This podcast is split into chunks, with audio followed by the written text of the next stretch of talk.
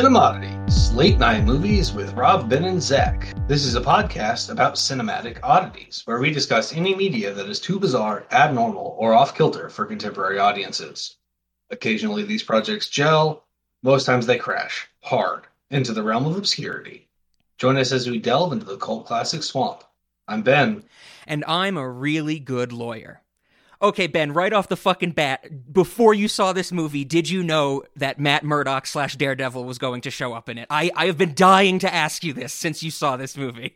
I, I literally had no idea, and when I saw him, I was like, "It's fucking Daredevil." I I I, I knew the like the day before because I totally spoiled this movie for me. I like I wanted to read about it before I saw it because I always do that nonsense. And I saw that he was in it, like Charlie Cox as Matthew Murdock, and I was like are you kidding me? They're bringing Daredevil into this? And I have to say, when he showed up, one person in my theater lost their fucking mind. And I'm going to put the clip of the audio from my viewing experience because I recorded my, my theater going experience. That's great. Thank you. Well, I have some good news, Peter. This person, like two seats down from me, fucking fanboyed out when Daredevil showed up. And kind of internally, Ben, I did too. I thought it was really exciting. Yeah, me too. I I mean, when I saw Matt Murdock, I was like, "Fucking yes, Daredevil's here!" And then he catches that break, and I was like, "Yes, Daredevil." And then they were like, "How'd you do that?" And I was like, "They don't know he's Daredevil." yes, yes. Oh, that was so cool. I mean, I guess we. Sh- I don't know if we've we haven't talked about it. I think if we ever did on this podcast, it would have been the first time you ever showed up.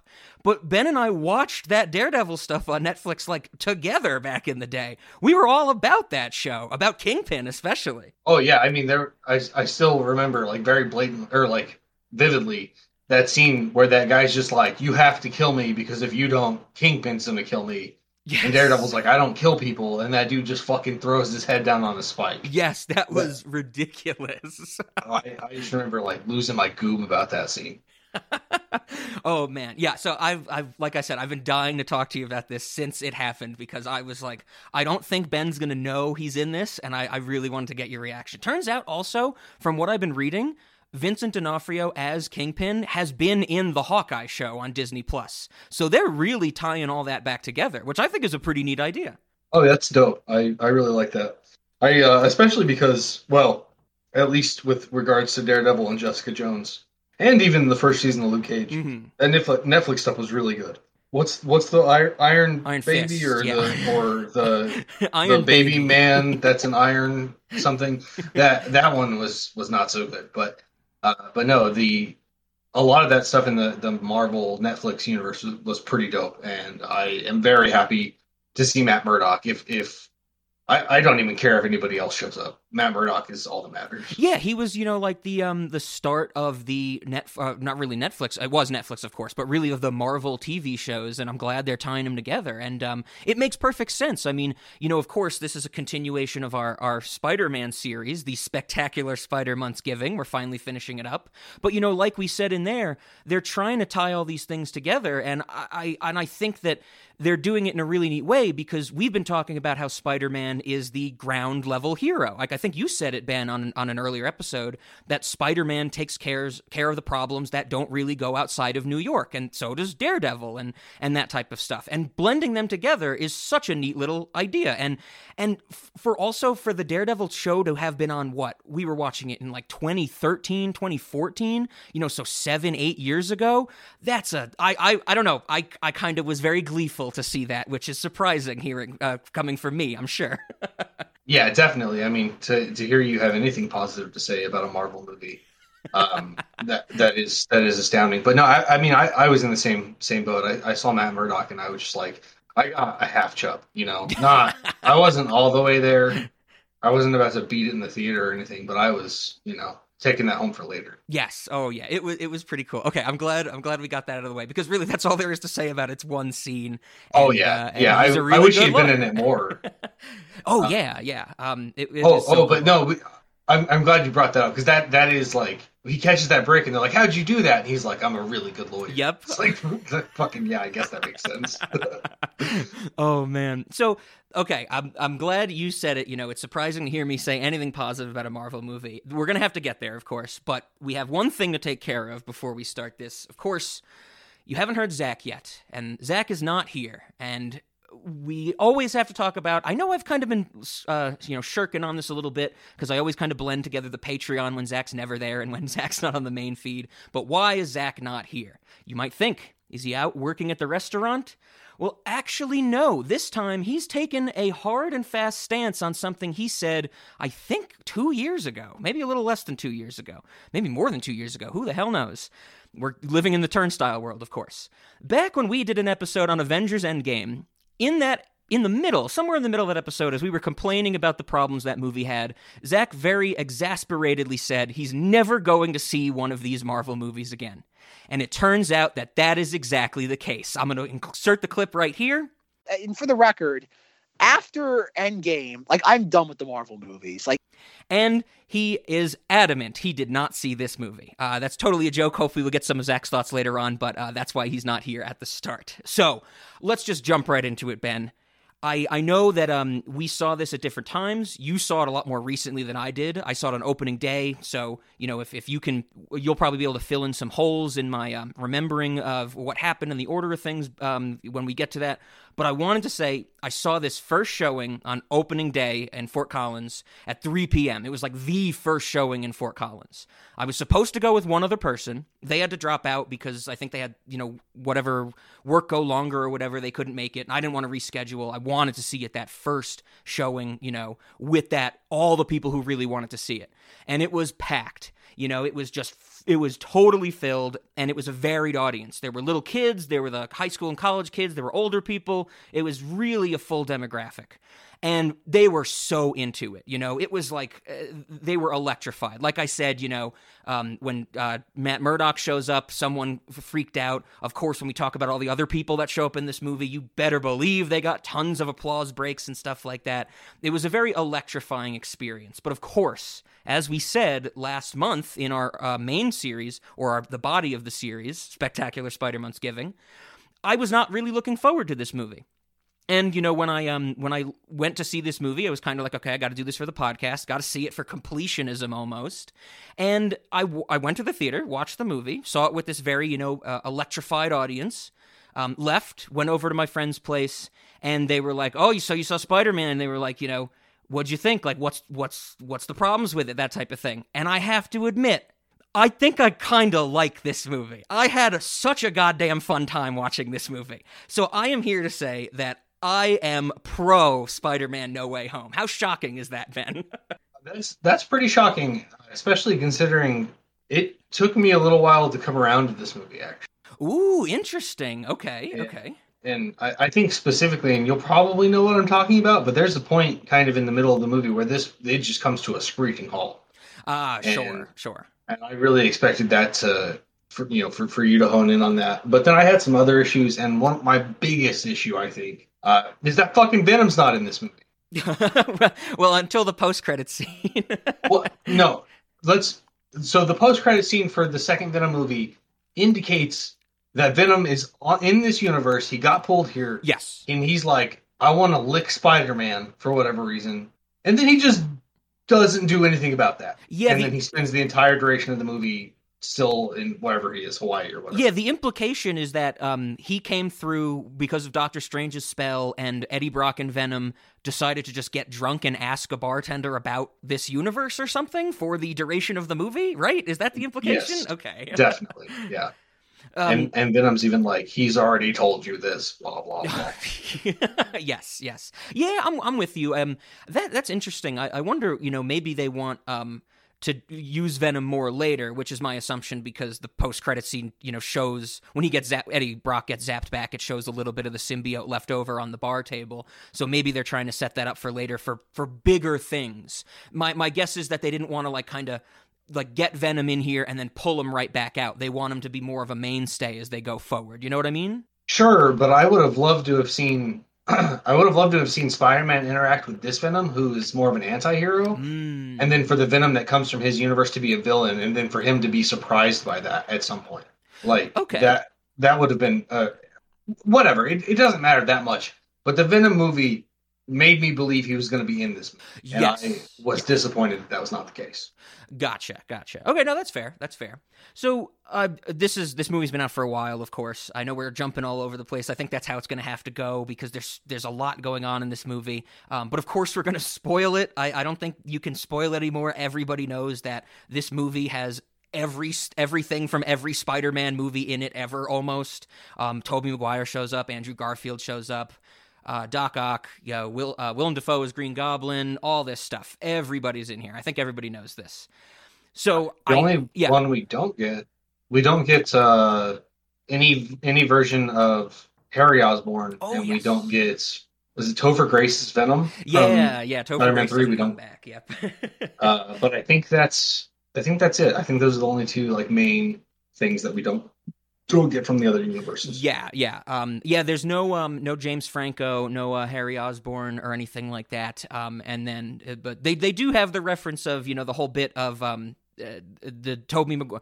Oh God, uh, Tobey Maguire and Andrew Garfield. It's going to be so confusing referring to all these different Spider Men when they talk to Ned and they're like, you know, yeah, my best friend turned evil and tried to kill me, and you know that's the one little hint they give to the um, I guess what did The he Harry become? The Hobgoblin. Yeah. yeah, yeah, yeah. No, that that line was great because like Ned's like, "Do you guys have a best friend?" That he, uh, I- killed he, my he theory. died in my he died in my in my arms after he tried to kill me. It was heartbreaking. hey, I once again, I have nothing wrong with that. I have to. I also have to say, I think in this movie, you know, my main complaints from the first two were that I hated Ned and um, Zendaya, and uh, or Zendaya, whatever the hell we decided it was called. I I like them better in this movie because I, I think there's so much going on that they don't have enough as much to do. So I don't have a much as much like hatred for them. Um, don't get me wrong, they still have some bothersome moments and things like that. Uh, this isn't a perfect movie, but I think that this movie spread itself so thin, I couldn't really like complain about too much because not really nobody had too much to do except the Spider-Man at the end. You know? Yeah, well, and I think that kind of is one of my complaints that Okay. um, I really wanted to see. Like, I just wanted more time spent exploring the crossover of the universe. Whereas, like, we jump right in, you know, and and Doc Ock and Green Green Goblin reveal themselves, Mhm. and then we're right back with Doctor Strange, and he's like, "I already captured the lizard." And who else did he capture?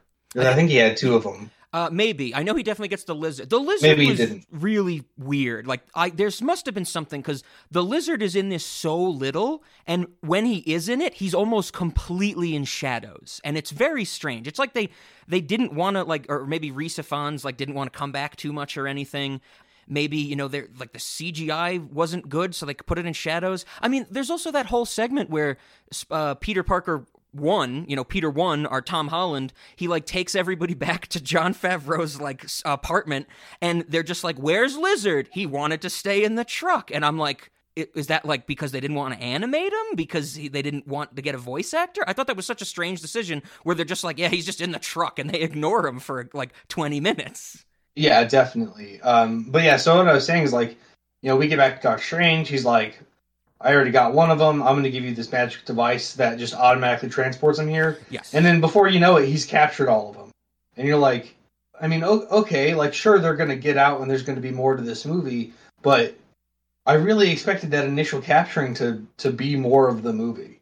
Um, I Hmm. expected to see Tom Holland fight these these villains from other universes for like a more extended period of time. Ah, And- okay.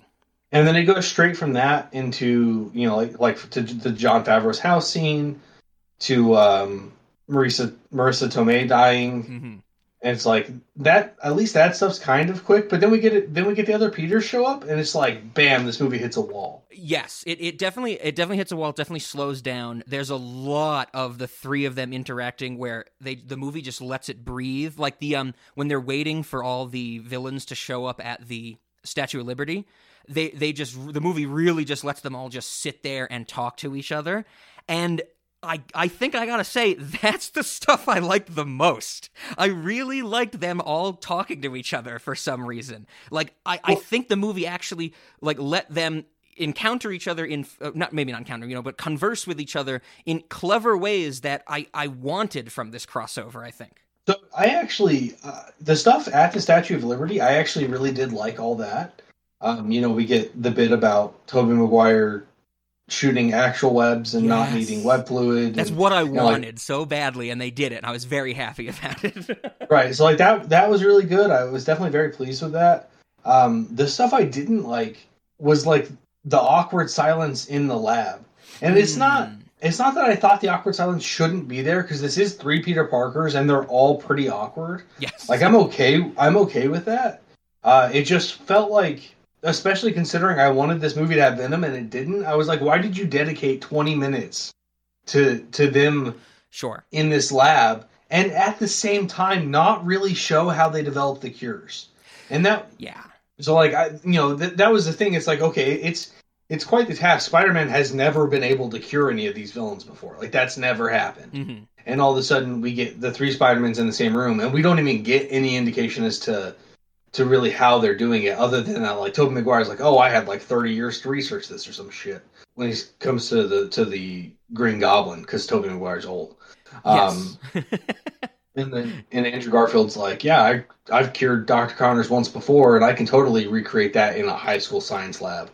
yeah. and, I, and so like I think it falls into that same thing we were saying about all the a lot of well, I think I think all the other Spider-Man movies is that they always say that Peter Parker is very intelligent, but they don't really explain it at all. Like this movie is like they're all smart, so they just can do this, and it, they they might as well have been in the high school lab, you know, or they might as well have been in like a dumpster or something. They're that smart, and it's the movie just telling us that. even some of the interactions they had during those scenes, I thought that they were pretty good. You know, like we get some of the awkward stuff, but then there's the scene, the scene where where Ned's like Peter, and they're like, "Which one?" And he's like Peter Parker, and they're like, "That's still all of us."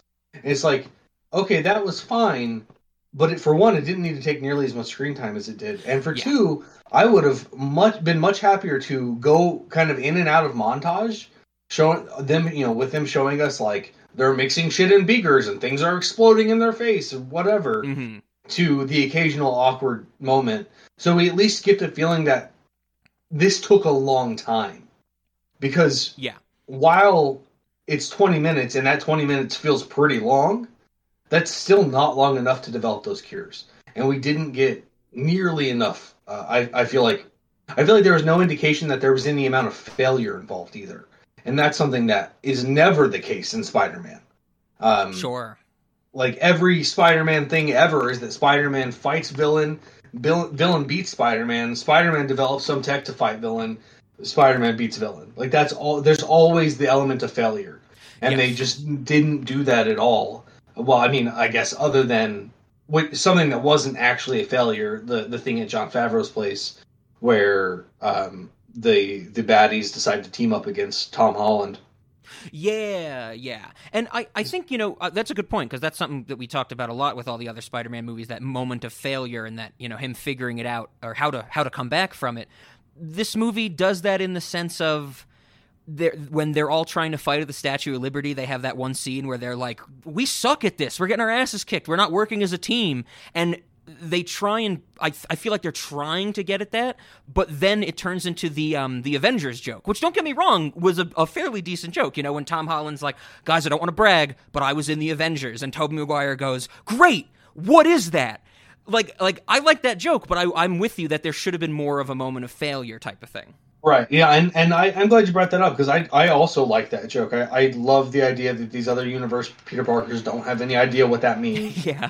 um, I, I love the idea that they're not even really aware of other superheroes, you know, because we didn't see any of that in their universes. Yes. Um, the whole I- uh, I- Andrew Garfield's like, I wish I could have like fought a space thing. I fought a guy in a rhino suit or whatever he Yeah, says. know? like, I fought, a, I fought a Russian in a rhino suit. uh, I'm, I'm a loser. And then and then Peter uh, Tobey Maguire's like, no, you're amazing. Yep. Like say it, you're amazing. and you know, it's like a little nod at the fact that that was the amazing Spider-Man movies. And and I, I loved like I loved a lot of that. Um, it just I I felt like that scene in the lab. They could have given us all the corny jokes, all the awkwardness, but also montage it in with some face explosions and given us the sense that there was some struggle involved. Sure, sure. And that alone would have made like they could have cut that from 20 minutes down to 10 and put some like fun music inters- interspersed with those awkward moments and that would have been a fantastic scene. But instead we get this like awkwardly silent scene. And don't get me wrong. I'm not saying that that couldn't have been an artistic choice that they were going for because you have three three Peter Parkers. They're all awkward, all in the same room. We're gonna get awkward silence. Sure, but I think it was a bad choice. You know what? You as you explain it this way, you, you it brings up a, a great uh, idea or point of this movie that you are absolutely right. When they are cooking up those cures in the high school science lab, it should have been, um, like you said, montage or something, whatever it be. It should have been riddled with trouble because yeah. they don't have Stark technology. When, earlier in the movie, at Jon Favreau's apartment, when he cures Doctor Octopus, they have Stark technology. And I totally get that in this universe, when you have a mystical, magical Tony Stark box, it can do whatever the fuck it wants perfectly the first time. I get that. When they're on their when they're on like the on their like back heels, they're pushed against the wall, they have to go to the science lab, then they should have had some issues because they don't have the magic fix all box, you know? It'd have even been interesting to see them have issues with like the laws of physics in this universe. Yeah, yeah. Because perhaps the elements are a little different and stuff. Like there could have just been a number of things that they could have done that would have been fun and funny, uh, and they just instead they went the awkward silence route, and I just think that that was a bad decision. Yep, yep, yeah. As you explained it, I'm I'm totally with you on that topic as well as the um like getting used to this universe. Um, these all these different you know dimension or multiverse characters coming into this one. I think one of the things that I thought they did really well, um, which it, it was like a perfect amount, I thought, when Electro gets the the um, Tony Stark's arc reactor, and he's like, "This is a different type of power and or energy than I've ever felt, and I'm addicted to it." I'm like, "That is fucking cool." Like, what if somebody from a different universe who feeds on electricity felt a different type of electricity? I'm like, that is awesome to me. no, I, I love. He actually even says before he gets the arc reactor, he says that the energy like flowing through these lines is, is different, yeah. and I and I like the way it feels. Yes. Um, and and I, I also like I was just like fucking right on, like a little nod at at things being different, and I just I felt like they could have done more of that, but you know I've kind of beaten a dead horse at this point, I guess. No, no, I'm I'm with you. I'm with you. Um, and it's it's also kind of weird to talk about in this way, where you know, where it's like, oh, they should have fleshed this out more. It would have been cool to see more of this or change this in this way. Uh, this this movie is two and a half hours long. I think it's kind of a testament that we're like, you know, oh, let's go deeper into that, let's flesh that out. Like, I probably, I'm thinking back to my theater going experience, I would have been on board for sitting there for another half hour. You know? Oh, same, same. And if they had cut, you know, like I said, if they had cut that that science stuff or the lab stuff in half, maybe shortened a little bit of the stuff at at uh, Ned's grandma's house. Oh, uh, like, yeah. They could have put in more of the stuff we're talking about and not really increase the runtime by that much. Yeah, yeah, absolutely. Yeah, I, I the um the Ned's grandma's house thing, I they start. That's when you know I'm like I'm glad they're bringing you know Andrew Garfield and Tobey Maguire come back, but then they do the whole thing with the grandma speaking the the language, which I I read what it was called, but I don't remember exactly what. Um, you know, and she's like, "Can you go clean the webs up there and stuff like that?" I am totally fine with cutting some of that down. You know, maybe get rid of the grandmother completely. Sure, yeah, and I mean like we get to see Ned like use a sling ring and not really know how to use it. Like that was dope. Like we get Ned actually finally doing something. Yes. Um, other than being the guy in the chair, and you can take the guy out of the chair, but you t- can't take the chair out of the guy. yes. uh, or whatever it is that he says. But but no, I, I like I just I felt like a lot of that was dead time, and yep. you know it's great. Like they're they're doing like this slow intro of the the Spider Man those um, that as far as I know, that wasn't spoiled with any of the previews. Uh, maybe I'm wrong, but I don't think that it was. No. So like that's that was kind of there was a big reveal, and the way they did it was dope because they reveal Ned's powers, and then they reveal Andrew Garfield, and then they reveal Tobey Maguire, and that's great. But we didn't need five minutes of them not believing Andrew Garfield. Yeah. Oh my God. Yes. Exactly. I'm so with you there. Especially because then they just believe Tobey Maguire. You know. right. Well, and and you know, like the the thing that they could have been not believing Andrew Garfield. And at the same time, getting Tobey Maguire in the room, and then they could have done their little Spider-Man, uh, you know, duel mm-hmm. type of thing that they did where they jumped and shot webs at each other. And that they could have condensed that all down and still had like a great fun scene with a good pace. Yes. Uh, but they didn't do that.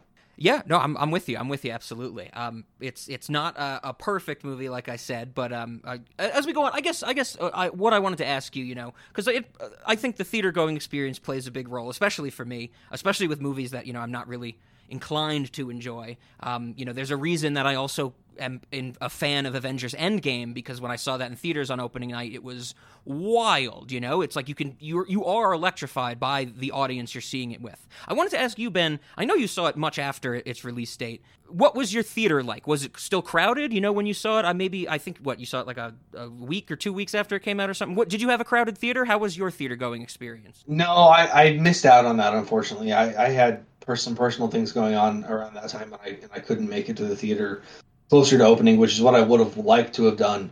But no, I, I unfortunately I, I did see it with probably like 15 other people in okay. the theater with me, uh, but but no, it was not crowded by any means, and there was little to no reaction to anything that was happening on screen. Oh, interesting, interesting. Okay, okay. Um, um, I think I was the only person who you know said anything about Daredevil. Okay, at least as far as I could hear. sure, um, sure.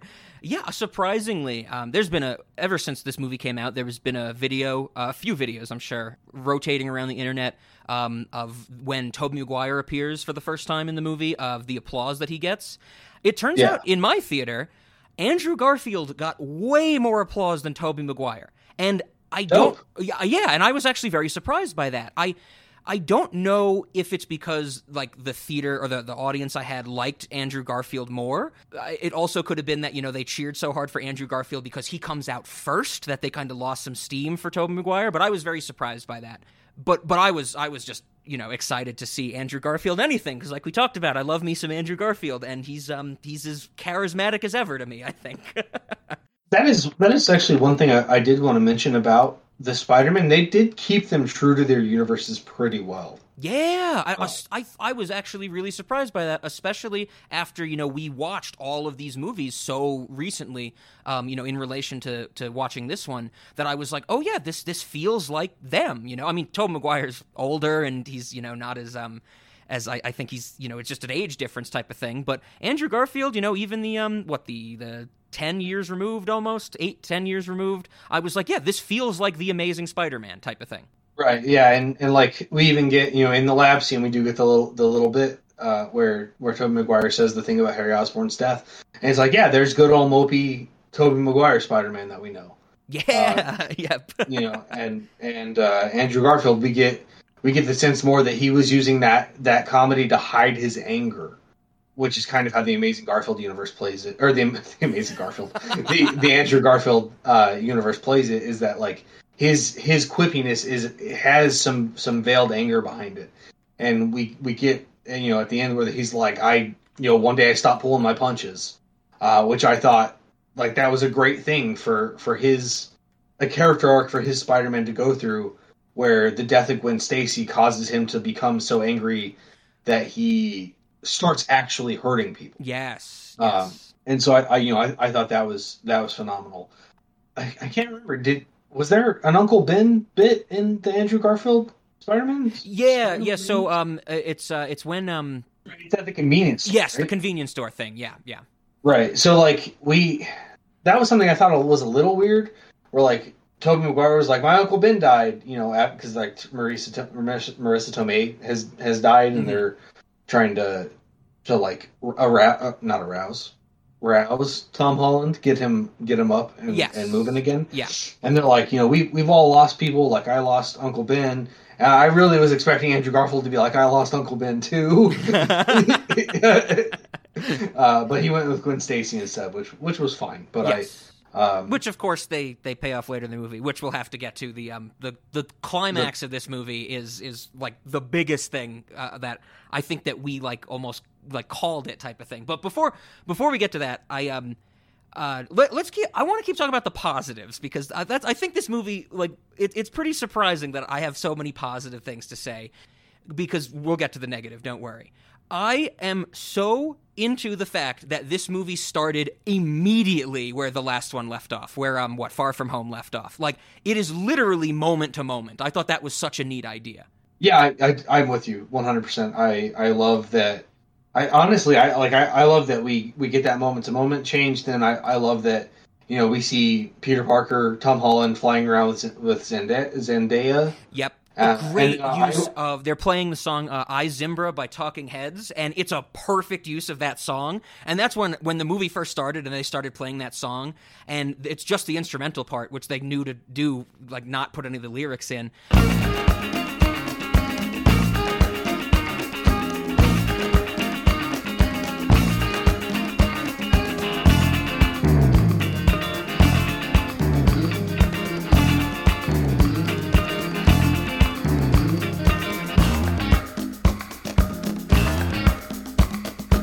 Um, I'm just like, oh fuck, they're doing it right, you know. I'm like, Marvel movie using a song correctly, like, oh, this is gonna be decent. uh, I actually also really liked uh, the scene where Tom Holland like web swings over to the cafe to, to open their MIT letters in plain clothes. Yes, I thought that that was phenomenal. It's like, okay, well, everybody knows he's Spider Man now, so he doesn't have to hide um, anymore. He can just show up as Peter Parker. Um, and I, I, thought that was great, and it actually reminded me of the the more the more recent animated Spider-Man, which is available on Disney Plus, I believe. Um, there is a, a, a, story arc where everybody gets spider powers, and then eventually they morph into giant spiders. Uh, but Ooh. before they morph into giant spiders, everybody's all swing, swinging around all in plain clothes, um, you know, just webbing around the town.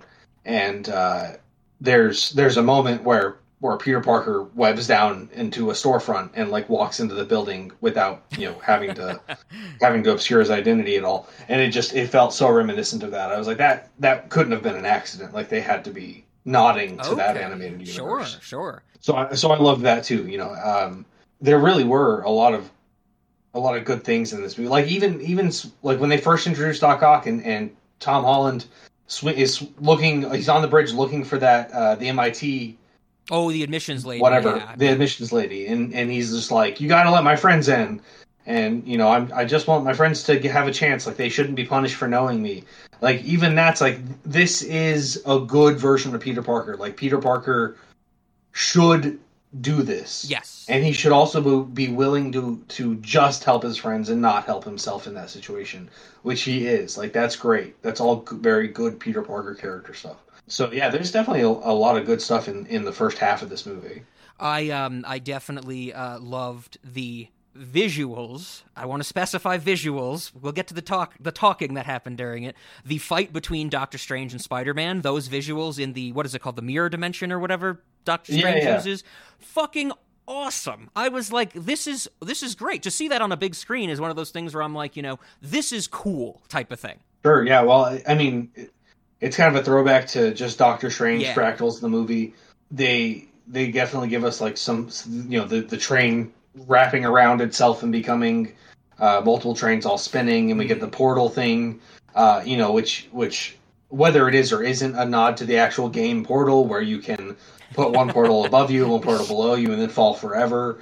We get that thing going on where where Tom Holland is just falling forever between the two train cars. Yep. And then oh, yeah. and then we even see like uh, the cape gets involved, and then like Tom Holland shoots onto the cape, and like now he's he has his web going through one portal and coming out the other, and holding him still because it's attached to the cape.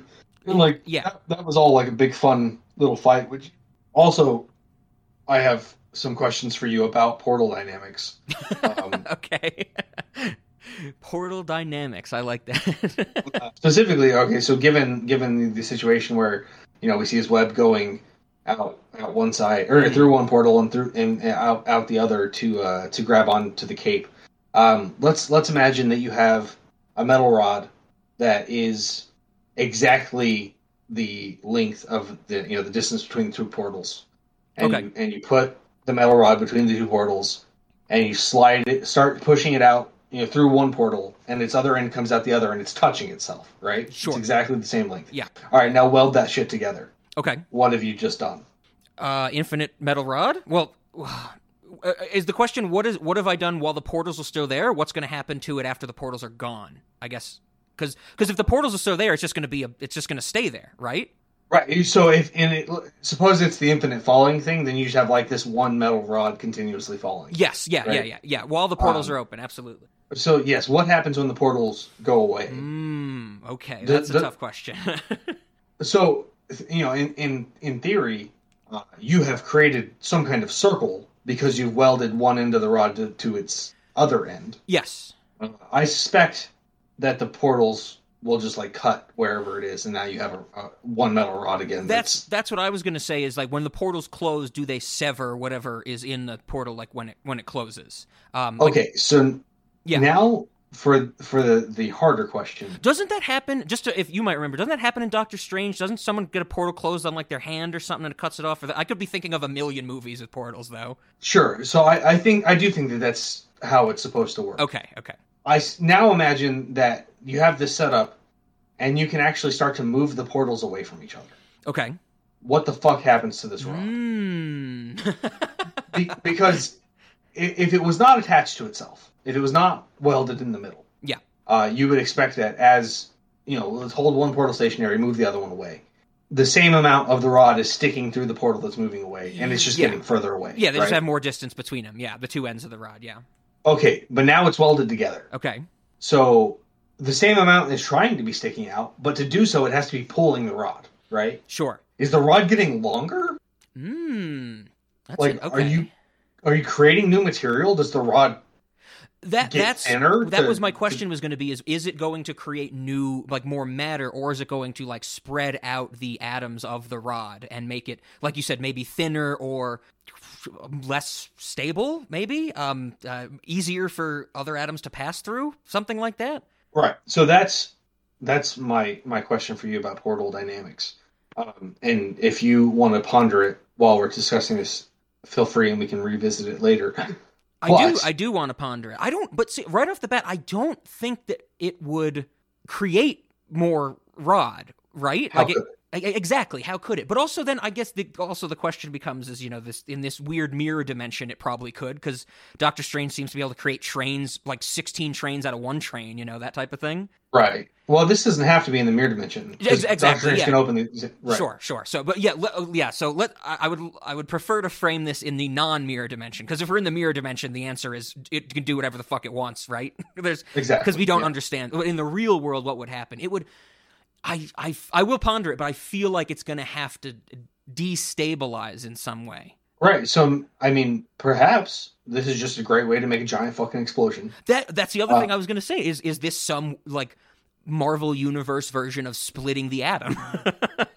I, I've always I've always found that concept kind of funny because in the Portal video games, I don't think portals can close on things and break them. okay, okay. Um, so I've I've always been curious in the Portal video games if you could do that, would it would you end up with like a circle? I don't I don't know. I don't have answers, just questions.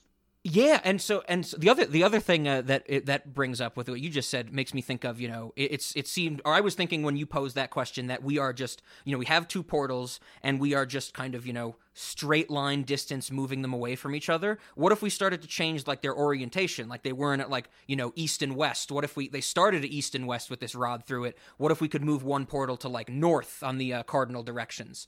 That would have to bend the rod, of course. Um, I, I I mean, I say of course because that's the first thing I think of, but not of course that that has to be the answer. But you know what I'm saying? Like, if we change the orientation of these portals in the three dimensional plane, wouldn't that also require that you know some type of matter's either being created or it's being thinned out in some way?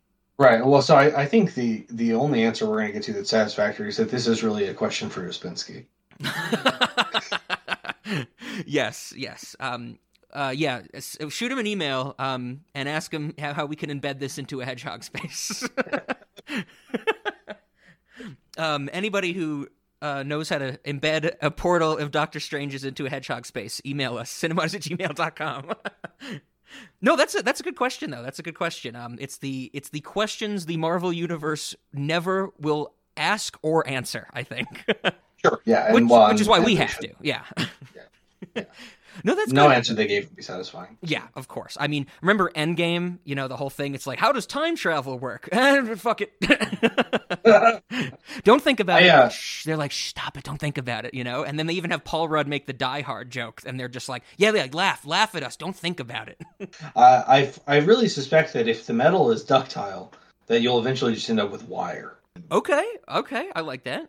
But then, but then, like you have to imagine that the portal is somehow supporting the weight of the rod. In like, because if you're pulling wire, Mhm. metal into wire, like something has to be holding it still.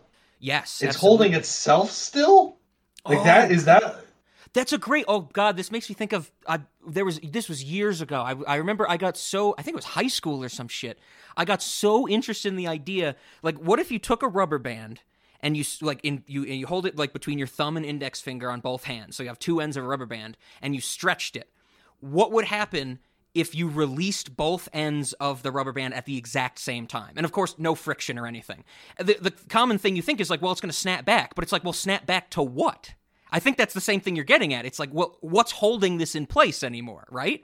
Fucking yeah that is that is pretty similar. Uh, with with the rubber band, the correct answer is that it will reform back to its original shape and size, uh, and the center your fingers will be in the center of that if you bring them together quickly enough. oh, okay, sure, sure. Yeah, that's a that, But- great thought This sounds like experiment. That type of stuff, you know. It's like, well, what if it's like, well, what would happen? It's like with springs and and anything bouncy like that. But yeah, with these portals, it's kind of like. I also think that when we're when we're talking about it, we, like seems like both of us are very hooked on this stretching idea, and and maybe that's not the case. I don't know, you know. But it, I, I, I don't. It's a crazy question. This is awesome. And then, of course, you know the, the next question that you that you obviously going to want to jump to is what happens is you, if you push the portals together. sure, sure. Now you have the same amount of matter occupying less space, hmm hmm at least in in that one dimension. So does it does it expand? Does it become denser? Like I don't know. Yeah, yeah. I don't know. Does the matter cease to exist? Um, if if so, then perhaps in the other direction, the matter is just kind of spontaneously air quotes created, but it's really all the matter that's ceasing to exist from people doing the other thing. Sure. Um, yeah, who crazy. knows? Who Yeah, knows? Yeah, absolutely. Um, I uh, I am betting that when Zach hears this episode, he will be very happy he was not here for it. if he was here, I know he'd say, "This is the weirdest Spider-Man No Way Home discussion." no, but that's And great questions. Uh, we can get back to Spider-Man now, but I definitely, I've, I've had I've had fun thinking about that. You know, when the power's out or whatever. yeah, I just sure. wanted to share that. Yes, yeah, Um, definitely. If anybody has any thoughts, write in. That's so something.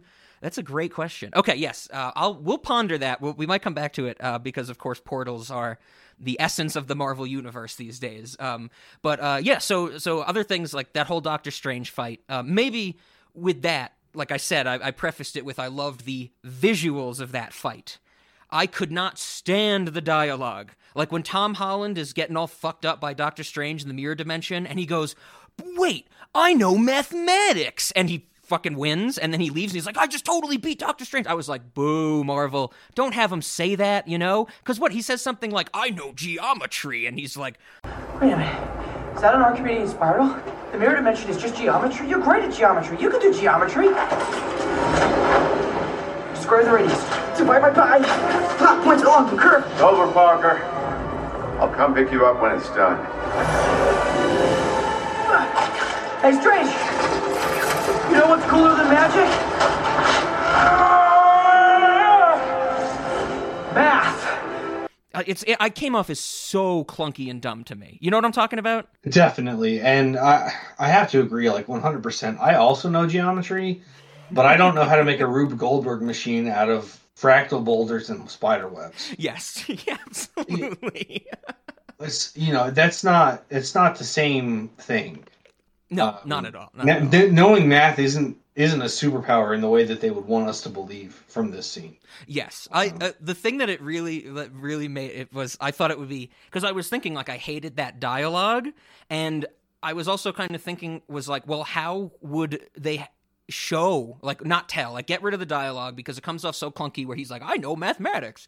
Like how would they show that instead of tell us that? And the only thing I could come up with Ben is that Spider-Man's getting all messed up by Doctor Strange and he like you know has a flashback to let's just let's just run with the joke still. He has a flashback to Uspensky drawing the diagonal argument on the board and then he figures out how to beat Doctor Strange. Yeah, I mean that would have been better. I what came to mind when you said show not tell is uh like it, it showing like a close up on his face and then, and then a close up on like rocks that he's looking at and then like imaginary angle lines being drawn on them. Uh, kind of the way that I visualize pool shots. okay okay and and then him and then him being like like even you know like a, an imaginary like velocity vector and and then like you know, go go back to him, and then might as well just fucking let's go for it. Just light bulb over his head. Yeah, sure. Uh, no, I, I don't know. I don't know how you can make that less clunky. Um, Yeah. Other than like he could have just not said anything, and then came out the other side and been like, "I'm pretty sure I just beat him with geometry." Yeah, Um, oh, and that- that, that'd be perfect. Like if if there was a moment when it seems like you know Tom Holland is down and out, and and Doctor Strange is gonna like you know capture him here and and you know do send all the people back to their universe and then come back to get Spider Man, but then somehow the tables are turned and Spider Man ends up winning, and then you know he says to Ned and uh, MJ like I I think I beat him with like my knowledge of, of math or something like that, you know, and then then there could have been like a quip. It would have been very Marvelitis like, but there could have been a quip like you know. It's like you beat Doctor Strange with what we learned in Trig or something like that, you know? Even I, I think we should just remove as many words from that as possible. he, he should just come out, look confused, and be like, "I think geometry is useful." sure, sure. And yeah, like that, keep it as, you know- as clean and lean as possible. Yeah. So anyway, yeah, that that was definitely groan worthy Yes, yes, absolutely. to any mathematician in the audience. I'm sure we were. sure. Um, a- another, uh, so some other stuff in the the like I mentioned, uh, the Marvel itis of this, like we talked about with the other Tom Holland movies. I really, really wished that the scene with our three teachers of Peter Parker in this movie was better. You know, we get uh, we get um, J.B. Smoove, Martin Starr, and uh, Hannibal Buress. They're all coming back from the first two movies. And what you know, Martin Starr is like, "Oh, we we are worshiping you. Like, we're so glad you're here at our school." And what uh, uh what's Hannibal Buress is like, "You murdered somebody," or what? He's still like the um the uh the naysayer of the superheroes. I wish that was better with how much fun those teachers were in the last two movies. Sure. Uh, I I did I did actually like some of that where like the the one dude, the nerdy guy with the glasses, is like, you know, the students built this for you, and Oh, Hannibal Buress is like, no, you built it. Yeah, yeah, that was that was pretty funny. He's like, "No, that was all you, man." Yeah, like I thought that was I thought that was pretty good. Uh, and then like you know they they made the thing they're like oh you can swing through the halls and Peter's like no I'll, I'll walk Yeah, like that was yeah. fine, but no I mean eh, give Hannibal Buress more, give him more freedom. Exactly. I mean, he's he's a really funny dude. He's a great screen presence. He's what he's so deadpan and so monotone. It's like almost refreshing in this movie that's so loud and bombastic, which is so weird to say that, you know, something quiet is refreshing, but it's like that's what I loved about him in that first movie where he's like, "I got to show this Captain America video cuz the state wants me to, but I don't know, he might be a war criminal." And it's like that is so dour compared to everything else in the movie that it stands out and it's fun. They should have played with that more. And of course, I mean, I'm a little biased because I think Hannibal Buress is a, is a very funny comedian as well. But I just, I would have loved to see a little more of him. Yeah. Just being quippy about Peter Parker and not trusting him and stuff. Yes. Um, but overall, I, I didn't, I didn't hate that scene. But, but it also like that was another moment where like there was some awkwardness, and it's like they leaned really hard into awkward for this. Yeah, definitely, definitely. I, I thought that was such a weird decision. Yeah, yeah. When you when you you know say it that way and remind me of it, I definitely feel it. I, I guess when I came out of the theater, I had no real. I had some sense of it because these Marvel movies always play with awkwardness in some way. But with such the with the audience I saw it with being so into it, it like you know almost glossed it over because a lot of those awkward moments people were laughing at, and maybe it wasn't like thunderous, raucous applause, you know, from the entire audience, but there were always good pockets of people, a good amount of pockets of people laughing about these things. So it definitely blinded me to it. You know, I'm not denying that. But when you when you bring it up and I look back and you know just in kind of my in my memory in my mind's eye, it's like, oh yeah, that was really like just like slow and awkward. Awkward's the best way to put it. Well, you know, it's it's like watching Friends without the laugh track. Like if you go back and watch this movie by yourself, it might make you uncomfortable at times. sure. And that's not like I'm not saying that that's always a bad thing. It's just a weird decision for a Spider-Man movie. Yeah, yeah, I'm with you. I'm with you. Um, speaking of speaking of laughter, there was a moment in this movie, um, something I'm I'm I'm want to do in movie theaters.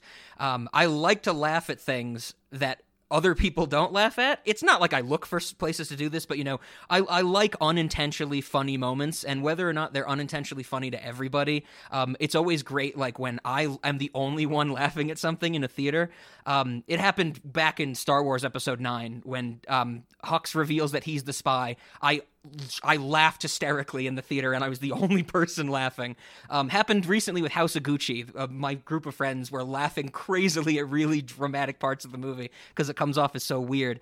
But the scene when Aunt May dies, it is supposed to be played so deathly seriously and it is. It is very serious. And you feel it. it's the big loss for tom holland you know and it's uh i think they try and really play it as as hard for tom holland as you know tony stark's death was. And it's a really really serious moment. But the movie I, undercuts itself because somehow Happy Hogan is able to drive his car directly between the blown up building and the SWAT team coming to the building. And he just so he can have the moment with Peter where they make eye contact and like and Happy Hogan realize what has what has happened. You know the moment I'm talking about where Happy Hogan like just drives up out of nowhere. Yeah, I do. I laughed yeah. so hard in the theater and I was the only one laughing. yeah, that place to me. I don't think that I, I went so far as to laugh, uh, but when I saw it, I was like, this, like, it, he's gonna get shot. Yeah, like he, he shouldn't have done that. Exactly. You know? And I, I, I was laughing at just the absurdity of it. I'm like, how did he get there? Like, there's there's like tons of like police cars around the building. There's tons of rubble because there's been so many explosions. But then there's just like a nice little driveway that the set designers left free of rubble so he could drive up with no problem. Yeah, definitely. It was just such a strange decision, and and of course I get that you know the whole Happy Hogan and, and Aunt May thing. They have all their their things going on throughout the movie, and so they needed that moment. But I'm just like, what a weird way to. It's a literal shoehorn. Like between the SWAT team and the building, he is literally shoehorned into the movie. yeah. Um.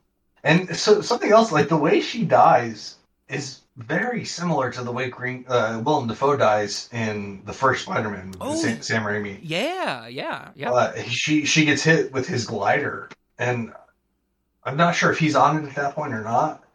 But uh, I don't think. Yeah. So. yeah, I don't remember exactly. But yeah, you're you're exactly right. They're trying to to do that. You know. Um, that mimicry, that echoing of those movies, and um, which they, they do a lot with in this. Right. Yeah. Of course, they do it later with with Andrew Garfield and Tobey Maguire kind of getting a chance to like redeem themselves, yep. I guess, yep. for things that they thought were mistakes. That's that's I re- that's what I really want to talk about is that that thing that whole like end of the movie. But I guess before we get there, in that so we really this movie really is like two halves. You have like before the spider-man and uh, after the spider-man. Like the movie like you said there's that wall that it hits when uh, tobey maguire and andrew garfield show up. Was there anything else in the first half that you wanted to mention? I'm trying to think if i had anything, else in there. I don't think i did. I mean oh I, I can't stand the banter between um uh, Wong and uh, Doctor Strange, where he's like, oh, "That's a that's a bad spell. Don't do that spell." I'm not I'm just like, "Who? We know the movie has to happen. Why is this in here? so I don't know where, where or when it was revealed that Wong is Sorcerer Supreme. Perhaps that was something I was already supposed to know. But when I when it was revealed to me that Wong is Sorcerer Supreme, I like the the thing that ran through my mind is like, didn't we just see him cage fighting in Shang Chi? Oh, he. Oh, I didn't know that. yeah, he he's like cage fighting. Okay. And he like he's fighting this giant monster thing, and he uses a portal, and, and like the thing punches at him, and he opens a portal in front of its fist and a portal behind its head, so he pun- it punches itself in the head and knocks itself out. Okay, gotcha. And, and I was like, why is the Sorcerer Supreme like doing underground cage fighting? okay, I did not know he was doing that. Yeah, I um I took it as this was the movie that revealed that information because you know okay. I, I haven't seen Shang Chi. I haven't you know the last one I saw was Endgame. Not that there's been big things going on in Eternals, Shang Chi, or Black Widow. Um, but I just thought that was like you know this was supposed to be the reveal. I didn't think too much of it. And what the explanation is that it would have been Doctor Strange, but he was gone for five years because of the the bloop or whatever the fuck they call it, the, the snap. Blip, the yeah, blip. the blip. Okay, yeah, the bloop is that underwater noise. right. Flash wrote a book oh. called Flashpoint. Yes. I, that got some chuckles in my audience. That little reference, yeah. The, the reference to the DC universe. Yes, yeah. Yeah, I, I, I, definitely like. I was like, that's a that's a weird thing to throw a nod at, but sure, all right. Like, don't get me wrong, I, I'm enjoying it. I, I'm, I'm aware of Flashpoint, and I enjoyed the animated movie and some of the other stuff around it. Uh, so cool, but also, how'd you get the rights? sure. Yep. Yep. Um, I I did find it weird that Flash uh, in this movie, who, of course, been in the previous two. Um, he's always said that he's been friends with Spider Man, and he's still on that kick in this movie, even though he knows being friends with Spider Man will ruin your life. You know?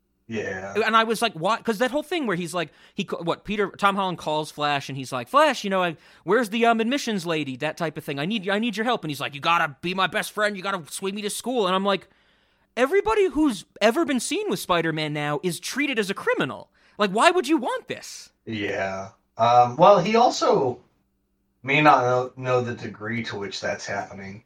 Yeah, sure, it could be. Yeah.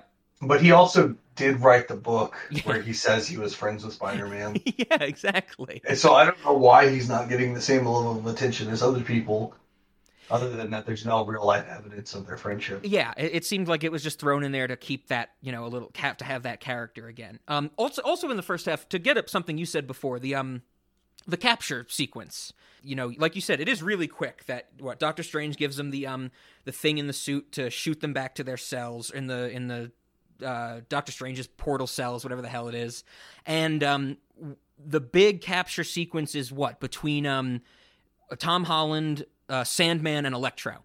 And the, you're right that I thought that was going to be a little more drawn out, but it really is like these two villains pop up. Electro's really uh, enthralled with this different type of electricity and sandman is like peter i'm here to help you you know kind of going off of the end of the of spider-man 3 from the Raimi trilogy it was pretty strange that we didn't have like that you know what you'd expect the perfunctory, you know, action sequence at that middle of the movie to be. But I guess, you know, they, they don't do that, so they have the Doctor Strange thing later. But I'm with you that it is it is pretty quick that they're just like, you know, what's going on? Zap zap, now you're in your cells, that type of thing.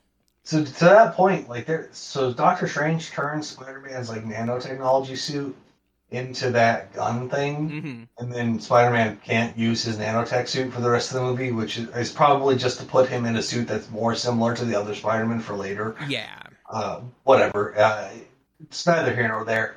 Uh, but one thing I did like, well, was like Doctor Doc Ock rips the nanotech off of him. Mm-hmm. Oh yeah. Like, Ooh, nanotech. It's like you know, I, I want to use this, and and it's like that that moment in every probably every superhero show ever where it's like, oh no, we're accidentally feeding the villain and yeah. he's getting stronger. And like, it's the exact opposite of what happens. That's just like his his handicap. Yeah. Like the nanotech goes on him, and then Peter's like, "Oh, I can actually lock you down now." And yes. I was, I, I, was like, "Oh man, like you, I thought you were about to give me like Doc Ock powered up."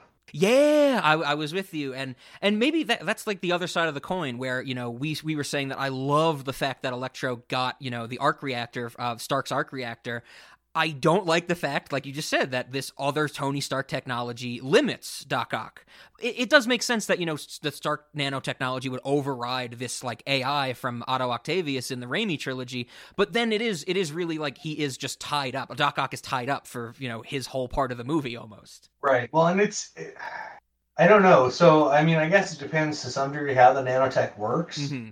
But presumably the nanotech is probably just communicating with the the larger body. That's how I like, took why, it. Yeah. Why did it coat his arms to begin with? yes, I agree with that. That it just kind of happens because like, it has to they, happen. They they definitely made it seem like Doc Ock was like, "Ooh, I can like eat this," but like mm-hmm. there's there's nothing in Doc Ock's history to suggest that his arm should be able to do that. Absolutely, yeah. And and there's like so I don't, I don't know. I guess I'm kind of thinking like Big Hero Six, like sure. that, that nanotech thing. Where I, I, so anyway, I just I wanted him to get more powerful and for that fight to be to be pushed up a notch. And instead, it's like it completely stopped. Yes, yeah, yeah, and and I I kind of get w- where they're going with it because they they do make, of course, Doc Ock the first one to be cured and the first one to really be like, holy shit, what have I been doing? You know, this technology took me over. When we talked about the Raimi movies, there was that whole idea where I was like, Doc Ock is still just a dude. Like he just has like mechanical arms that have a, like powerful AI that overrides his brain, but he's still just a guy. Like if he took a punch to the face, he'd still break his jaw, type of thing. And so I feel like they wanted him to be like the essence of oh we can save these characters and alfred molina like I've always said, he's a great actor. When he gets the um the the thing put on his neck to like undo his evilness AI, and he's like, oh god, and he like has that realization of what he's done. I'm like, cool. I'm like, I dig that. You know, I'm like, that's a nice little touch. I think I thought at least. Totally, I'm totally there for that. Like putting an inhibitor that stops the AI from from you know being as thoroughly attached to his his brain. Like I'm all for it. That should stop.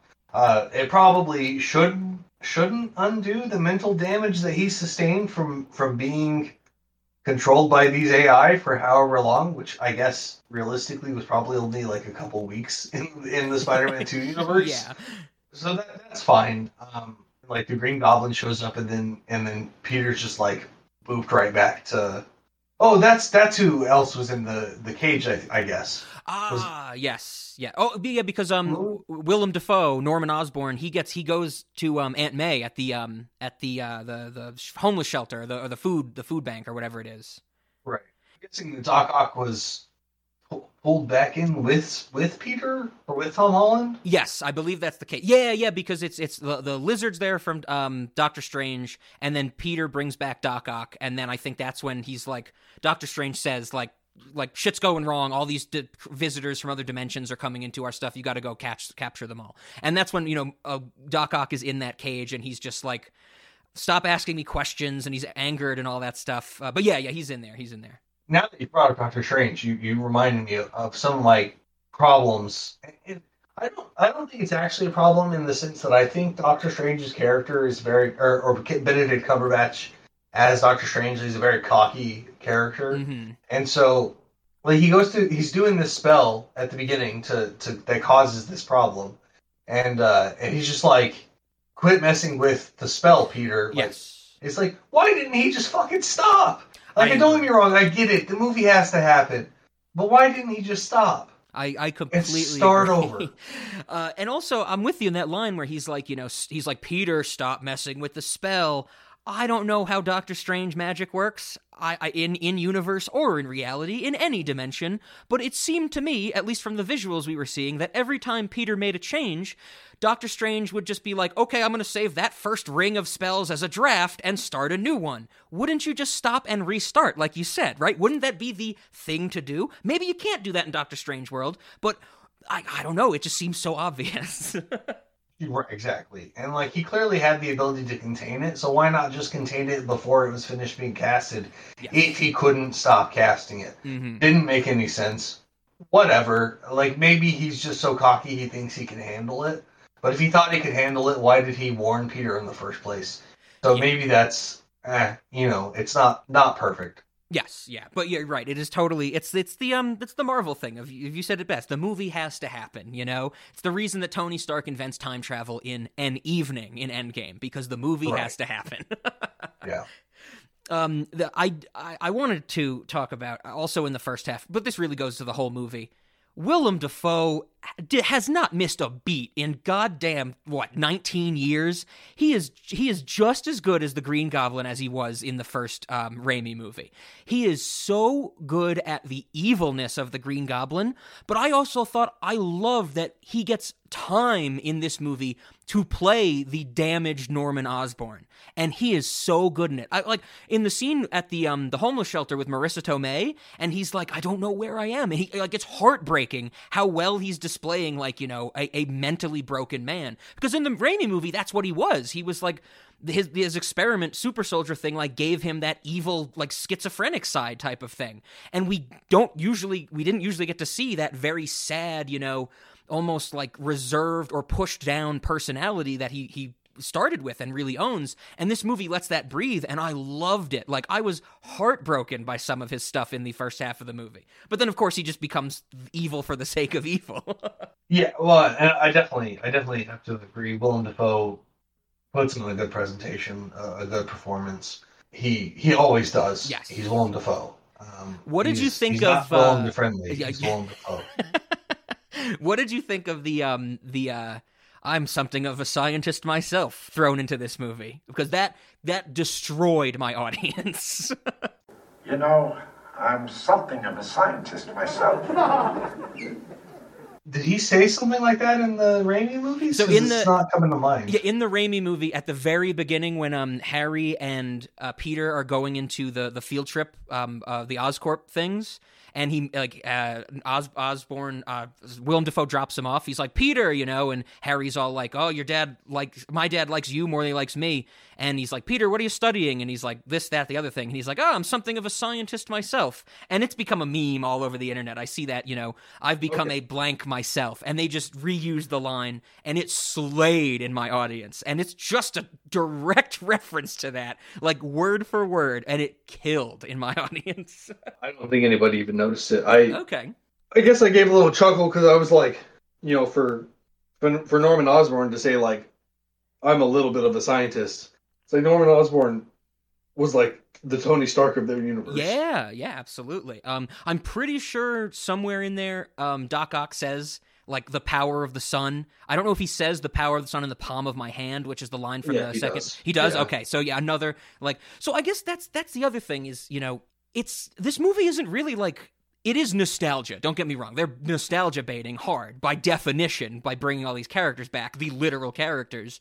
But I didn't really see this as like fan service. I saw it. It is servicing the fans. Don't get me wrong. But I didn't see it as thrown in just for the sake so people go, ha, look at that. I know that thing. I'm clapping. I actually felt that the references they were using, t- they t- tied it together fairly well. Does that make some sense? Yeah, I mean, I I, I mostly agree. Um, that being said, to to some degree, at least with my some of my initial disappointment, Mm-hmm. uh, I I I did have a moment where I was just like, this whole movie was was fan service in in the sense of they put together all these, and they did they put it together well in that none of the individual references seemed out of place, Yeah. but that the whole movie was put together just so those references could exist. Sure, Uh, sure. Um, so, so to some degree, I agree with you in that it was done well, but to another degree, I, I do think that it was that it was done for the, for the purpose of making those references. Absolutely. And I think that is a great transition into I think the the thesis I think what our first episode was. If you remember Ben, back when we did the Raimi episode, which is the longest episode of our podcast ever. That went on was, I think it's 4 hours and 40 minutes.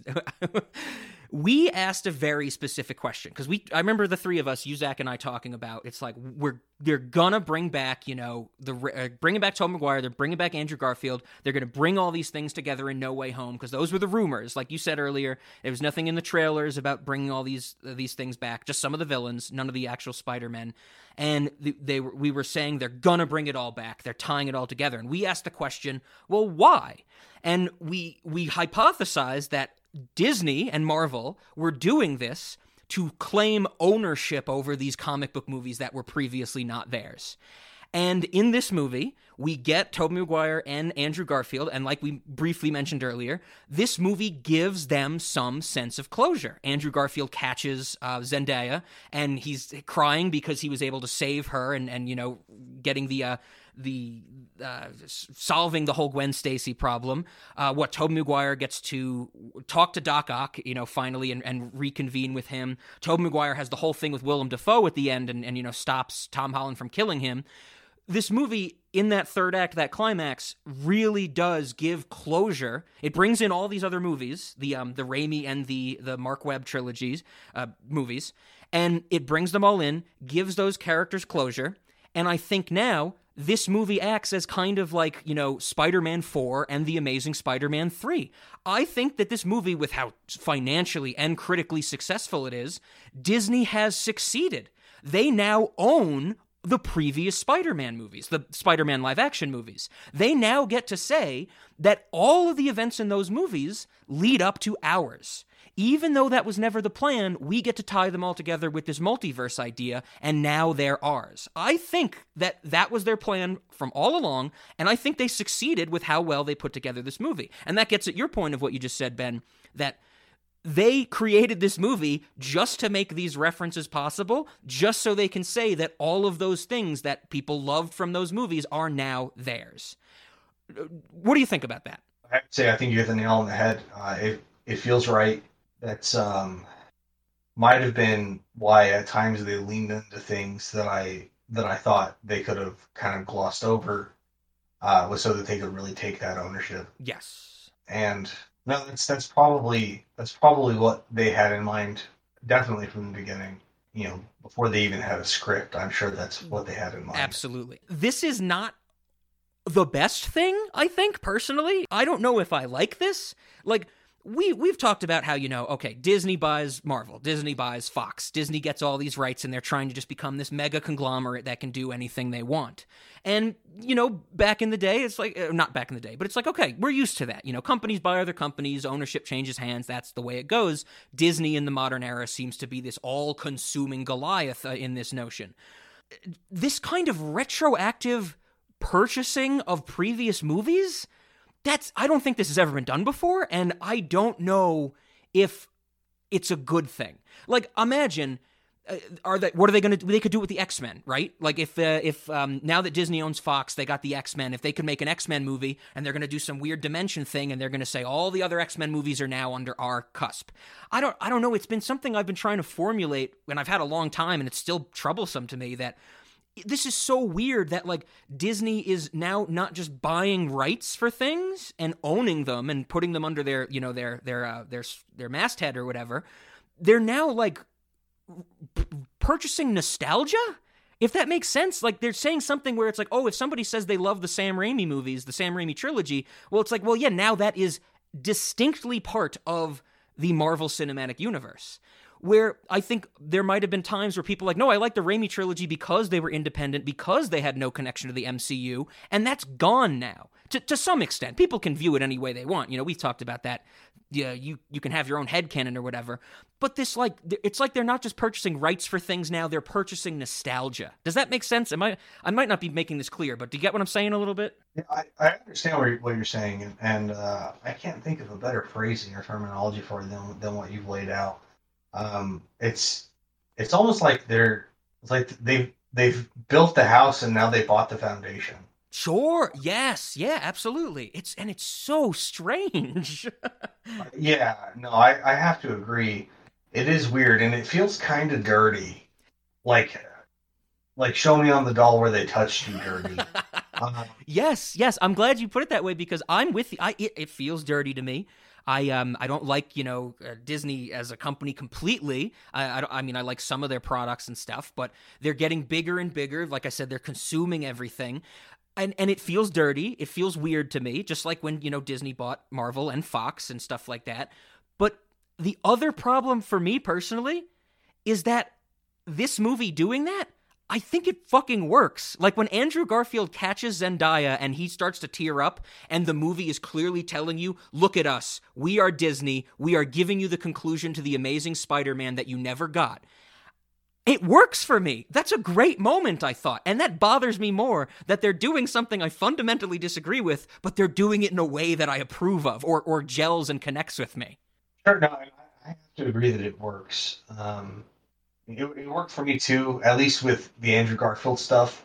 Uh, for Tobey Maguire, he just gets stabbed. He gets stabbed. Oh, uh, yeah, the Tobey Maguire is really more, I think, of the. Um, it came off to me in that whole last thing with um, Willem Dafoe, Green Goblin, and Tom Holland's like about to murder him um, for revenge for Aunt May. That seemed to me as like a big passing of the torch of saying like you know Tobey Maguire he's like I'm the OG Spider Man and I'm imparting wisdom for you, to you from all these years you know these 20 years since my movie and now you get to be Spider Man type of thing.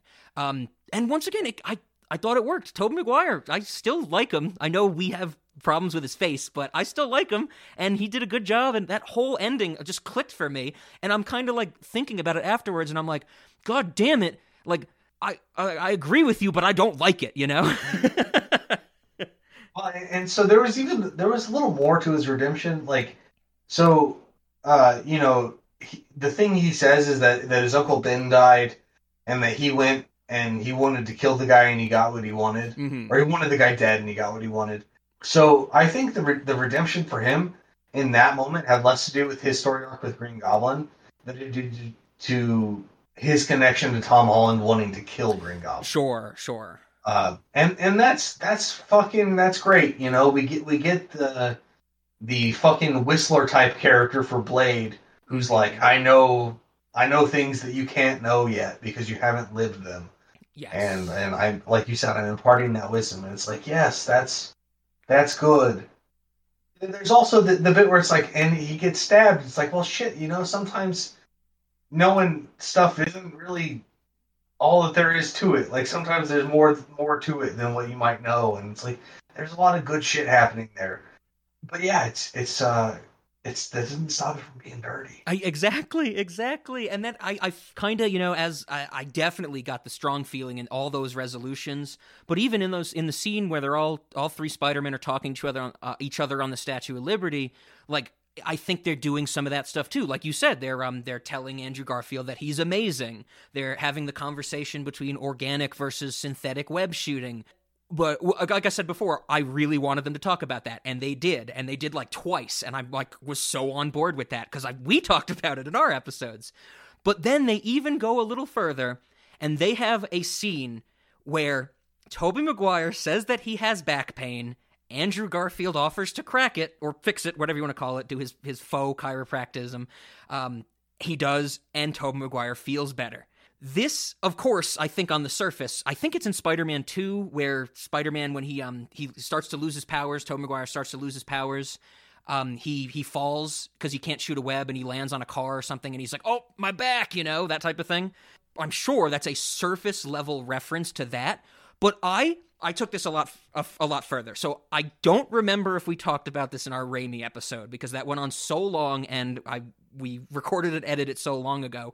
But I believe it was between Spider Man 2 and 3 when they were renegotiating some contracts. Tobey Maguire was like, he wanted more money. And this, there was some, I, I I didn't write it down for this. It's probably in my notes from that, that episode, but there was this thing where Tobey Maguire wanted more money to come and play Spider-Man uh, and Peter Parker in Spider-Man 3, and um, the the studio was kind of like, you know, holding out on him, and there was some diva stuff apparently where Tobey Maguire was like claiming that he had a back injury, and you know, he, he was put, being put under more stress in like the uh, in the Spider-Man movie, so he wanted more money, and he was in essence trying to like, you know, call the studio's bluff. And the, the studio kind of came right back and called his bluff and said, well, okay, if you're not going to do it, we'll hire Jake Gyllenhaal to be Spider Man. And Tobey Maguire was like, well, fuck that. No, okay, I'm fine, you know? So there was this whole thing, and maybe I'll put a correction because I don't have all my facts written down in front of me, but Tobey Maguire, you know, there was some real life story about him having back pain in, in relation to the Spider Man role. Hey kids, a quick correction. The incident I was referring to actually took place between Spider Man 1 and Spider Man 2.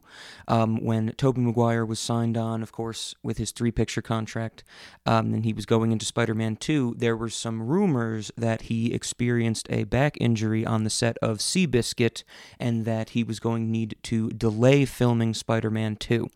Uh, there's also some rumors, of course, you know, about um, uh, more money being asked for because he's concerned about his back injury and having to do all the stunts on Spider Man. And like I said, the studio kind of came back and said, well, we can't really delay all that long. We can't lose all that money. So we're going to hire Jake Gyllenhaal instead. And turns out that, you know, Tobey Maguire's back problems uh, got better after hearing that. And of course, as we know, he goes on to be in Spider Man 2, Spider Man 3, and Spider Man No Way Home.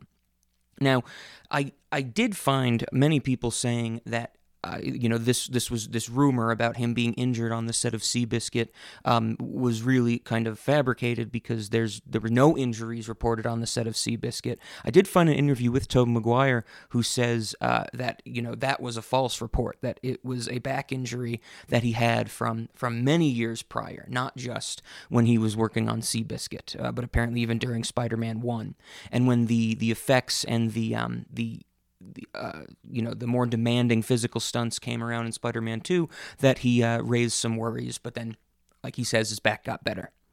What do we take from this? I don't know, but it's an interesting story that I always I always think of uh, when I hear about Tobey Maguire and back pain. I think of that way before I think of the moment in Spider-Man 2. I love the fact that they bring that up. I love the fact then that Andrew Garfield cracks his back by lifting him up. So the actual visuals is, you know, they do the um the arm link back to back thing. Andrew Garfield leans forward and you know stretches out Tobey Maguire, and and he feels better. I took this to be the imagery of Andrew Garfield lifting up Tobey Maguire to be a meta commentary on the fact that after the Amazing Spider-Man 2 came out, so many people said this movie is so bad it makes the Sam Raimi trilogy look better. And I feel like they were showing the imagery of Andrew Garfield lifting up Tobey Maguire. So it's kind of this meta commentary on like, oh, Andrew Garfield had to fail so more people would like Tobey Maguire. Do you know what I'm saying? I totally do. That's that's really funny. Uh, I didn't I didn't know all, all the background behind that. I yeah, I thought that I was I was watching this in the theater and I'm like, "Oh my god, like they are really just going for it." you know, that's dope. If you're gonna put all those characters in the same place, like that's the only place you can make that joke. Yes, yes. So you might as well. Also, speaking um, of the the ownership we were talking about, not just for the Spider-Mans, all the closure we get for them, also for our villains. Um, you know, well, uh, Lizard doesn't count. I think we we said that earlier. Lizard's almost like superfluous to this movie. He gets cured, but he's been cured before. Uh, the villains get their redemption arc. We get the whole thing with Electro talking about how he hopes there's going to be a black Spider Man somewhere out there, you know? We get the whole thing where he's like, oh, I'm sorry, I fuck, fucked up, and you just didn't come to my birthday party. And, and he gets the moment with Andrew Garfield where they're like, you know, you're my guy. What he, he says in like Amazing Spider Man 2, you're my eyes, Max, or something like that. Tobey Maguire and Doc Ock get to talk. And so, really, they, they gave closure to all of these characters. The only one I don't specifically remember is Sandman. What happened to him? Is he just kind of like he's like I'm got to go back to my daughter or whatever, something like that? Yeah, essentially. Yeah, they, they do. They they they um they do give him his original body back. Yes. And then he's just like waiting in the Statue of Liberty throughout most of the fight. Oh, oh, that's right. That was another funny moment where they cure him because they lead him into the uh, like the hollowed out body of the Statue of Liberty, um, and then they cure him, and so he's just kind of standing inside the Statue of Liberty, and there's some fight going on. I think when the um when the spell is really like starting to crumble, and when Doctor Strange comes back, um, there's, there's like a cut to just you know Thomas Haden Church just standing as a person inside the Statue of Liberty, like looking upwards, and I'm like, yeah, he he can't do anything anymore. Like he's out of the fight. yeah, definitely. Yeah, and that's that happens. That's like the first one they actually take down. Yeah, um, yeah and of course that was one thing I, I, did kind of enjoy is like he's going there to get the box because he wants to go back home. Mm-hmm. Electro's going there to get the box because he doesn't want to go back home. Like they, you know, they have the little bit of conflicting motivations, and I, I, I kind of enjoyed that. Yeah, I, I wanted to, to some degree, like I knew going into this movie that I had no idea what what to expect, but I guess somewhere even further in the back of my head, I built up this idea that we were going to get some like actual motivations from these characters, not just related to where they were in the universe. Sure. Um, and, and that didn't happen, so I was a little disappointed by that also. Uh, but that's maybe not a fair criticism because what what does Doc Ock want? in this universe, you know? Yeah, exactly, exactly. And um, yeah, you're right. You know, with the villains, like you said, Electro and Sandman, I think you know they're fleshed out. They have some idea. The other ones, like Willem Dafoe's just evil. I mean, Green Goblin's just evil. Doc Ock is is there because you know he's a, a, a fan favorite, I guess, kind of thing. And you know he's kind of the the good one out of the bunch. Um, and then of course Lizard is, like we said, superfluous. um, well, okay, so that's that's. Another, I'm glad you brought this up about why Doc Ock is there so we, we get um, we get some kind of indication that these people are here because they they knew Peter Parker was Spider Man. Yes, yes. Then why the fuck is Venom there?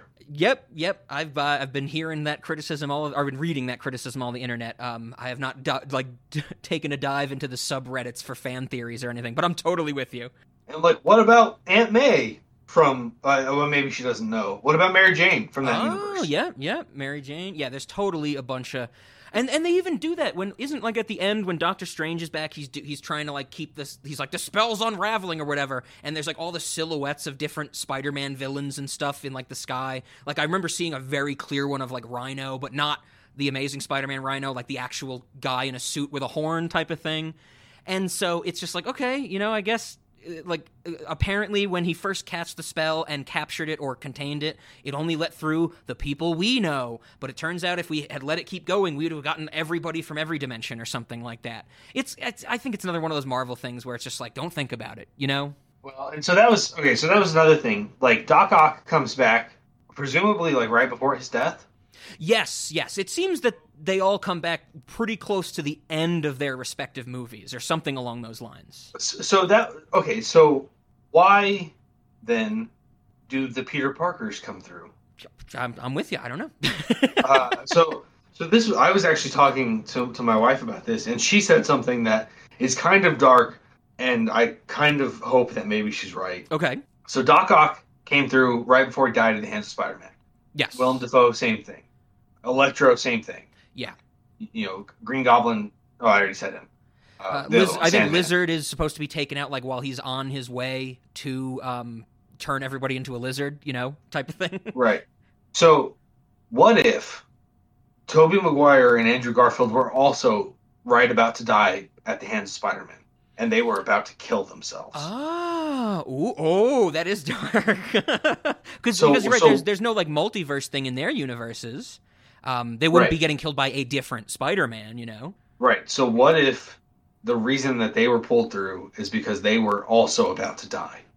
Because like why you know that's the way these time periods were picked essentially uh, yes. you know with the exception of them and venom like we have no no reason to believe at all that venom like venom there's no there's no spider-man even in venom's universe mm-hmm, mm-hmm. as far as we know with him out because that he doesn't he just doesn't fit this this could fit yeah that these Spider-Men were about to that they were at some pivotal moment in their in their time and they needed to see Peter Parker. Mm-hmm. Mm-hmm. They needed to see young Peter Parker. They needed to see themselves before they lost hope.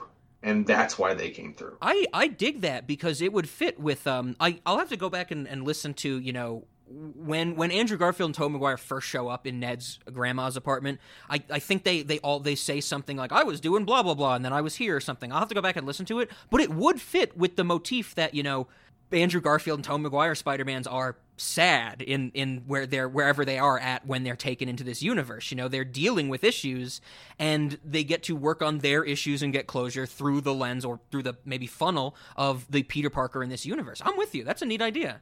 So yeah, that, that was something like that's what I, I, mentioned earlier that like it took me a while to come around on this movie. Mm-hmm. I initially, man, I when when the credits rolled, I was just like, "Fuck Marvel!" like that was like that was my initial response to this movie, and and the reason for that is you know at least in part because well, for one, they they didn't give me Venom, um, yes. but but for two, like okay, so so we don't get as much action with the villains as I want. We don't get as much fun interaction. We don't get as much teamwork with the Spider-Man as I want. We do get some, mm-hmm. you know, mm-hmm. but just not not as much as I, as I want. And then of course there's the ending where, for some unknown reason, Doctor Strange casting the original spell spell to make everyone forget who Peter Parker is. Yeah. Solves the problem.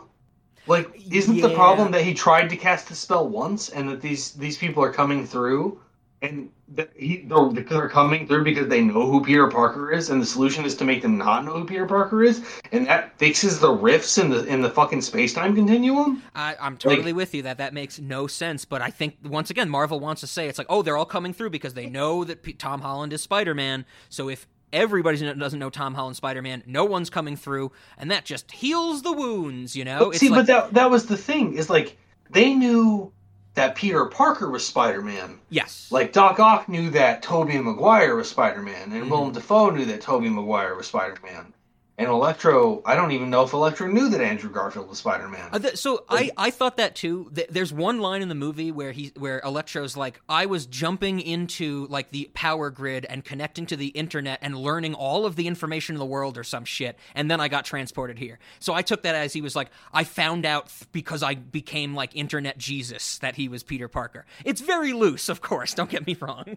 that, that's fine. So these these people all knew in their respective universes that Peter Parker was Spider Man. Mm-hmm. So does Doctor Strange's spell like are we supposed to believe that it goes across all universes and makes them all forget that their Peter Parker is Spider Man?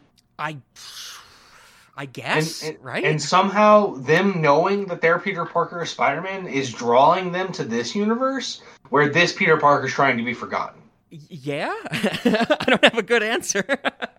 Well, you don't have a good answer because there, as far as I know, there isn't a good answer. definitely, hundred percent. And that's where I was just like, you know, like don't get me wrong, I and and uh, okay, so so this comes back to why I was like, this movie this movie was nostalgia bait. Mm-hmm. Because the movie itself doesn't make a lot of sense. Absolutely, absolutely. And that's that's why, like, despite the fact that there are things about it that I enjoy, and and you oh, okay, so no, let's let's not get, even get into that yet because the, the next thing that I that I want to mention actually is all right. So Peter Parker, Tom Holland decides the solution to this problem is to go to Doctor Strange and tell him to do the thing that caused the problem without talking to Zendaya and Ned, which was part of the initial problem. Mm-hmm. Like he didn't he didn't even discuss with them whether you know whether they would be okay with this, and they were upset about it, and Yeah. etc. Yeah. And so then he's like, I'm just gonna go do that again. And the the end result is that everybody forgets Peter Parker is Spider Man, but everybody forgets Peter Parker. Yes. Like Peter Parker no longer went to public school, I guess. yeah, um, he- they show him with the GED book. so so that's like all right so so peter parker just kind of ceases to exist and now he somehow has an apartment that who knows if he has a license that he had to give to them to get this apartment because i don't know whatever it's queens i guess yes. um I 100% at the end of the movie when he gets that new apartment, I thought that the door was going to stick and it was going to be a reference to the Raimi trilogy. Because remember, Yeah. he couldn't, I, I Yeah. 100% thought that was going to happen. But you're right. He, he, nobody knows who Peter Parker, or he, he, Peter Parker still exists as Tom Holland, of course. He's still Spider Man, but like he has no relationships whatsoever now. Like nobody history. knows who he is. No in, history. in the universe uh, other than his other than his own memory of his own history which is a, a specific kind of torture that he's put into Yes. so so this actually connects to like uh, Tobey Maguire and Andrew Garfield both talk about going into really dark places because of the things that being Spider-Man took away from them. Yeah, yeah. And now Tom Holland being Spider-Man has had everything taken away from him. Yes, yes. So this whole idea that this movie gave us closure for Andrew Garfield and closure for Tobey Maguire, and it it put Tom Holland exactly on the path that they were on. That that bothered me. I it is. I was very surprised um, that that that the movie ended in in this way, where you know it really is like a reset on Tom Holland uh, Spider Man. You know, like you said, not his memories and stuff like that. I the only way I could think, or the way I could rationalize what I think they were trying to do was in because you know when when um uh, what Civil War happened, we had Tom Holland show up and he's already Spider Man, and and uh, Robert Downey Jr. knows that he's Spider Man. Blah blah blah. In in um. Uh, Homecoming, you know, he's Spider Man. We've never really gotten an origin movie for Tom Holland as Spider Man like we have with the other Spider Men, you know, Amazing Spider Man 1 and Spider Man. I feel like Marvel was trying to make this the origin trilogy for Spider Man. I feel like they, they were thinking that they were being audacious in the sense of let's just not rehash the same origin story we've seen for Spider Man a bunch of times. Let's reset the idea of what Spider Man is in our universe. Does that make some sense? The problem I have with it is is that they are setting Spider-Man up, Tom Holland up, to live his entire life. Not well, okay, no, to re to restart his entire life without his aunt Mm-hmm. and with nobody to grieve with. Yes, definitely. Very, very dark, very dour. Yeah.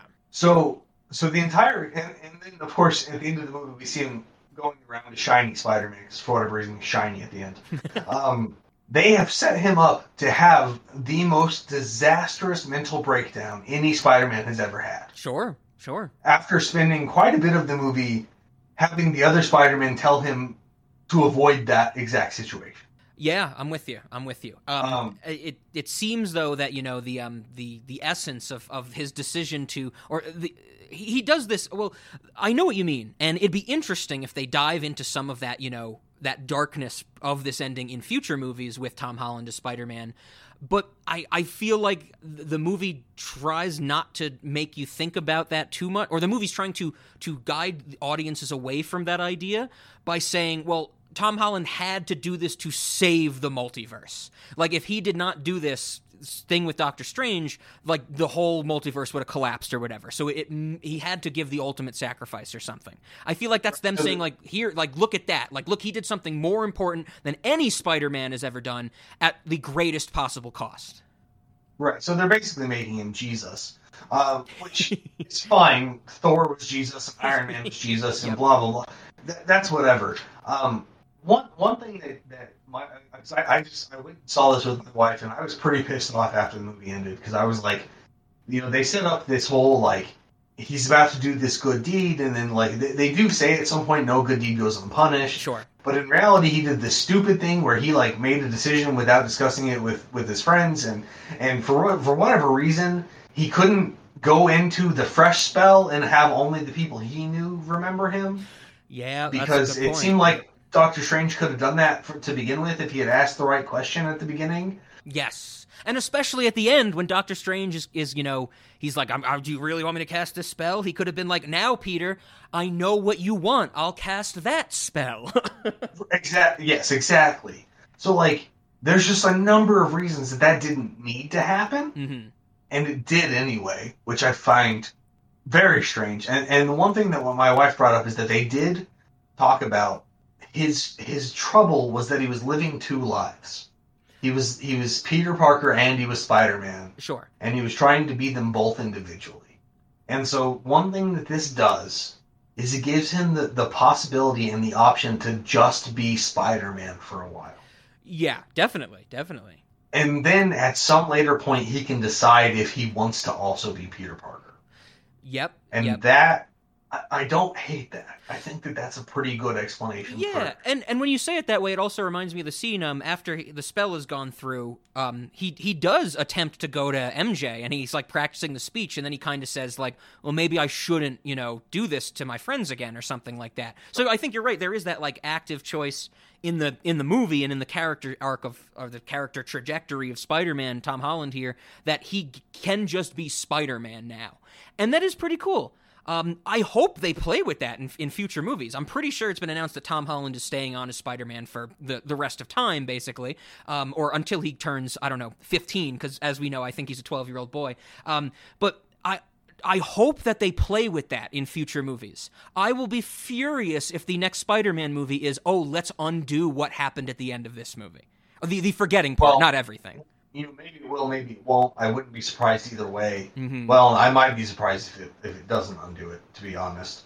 There's a lot in this movie where Spider-Man's actually taking taking his relationships for granted.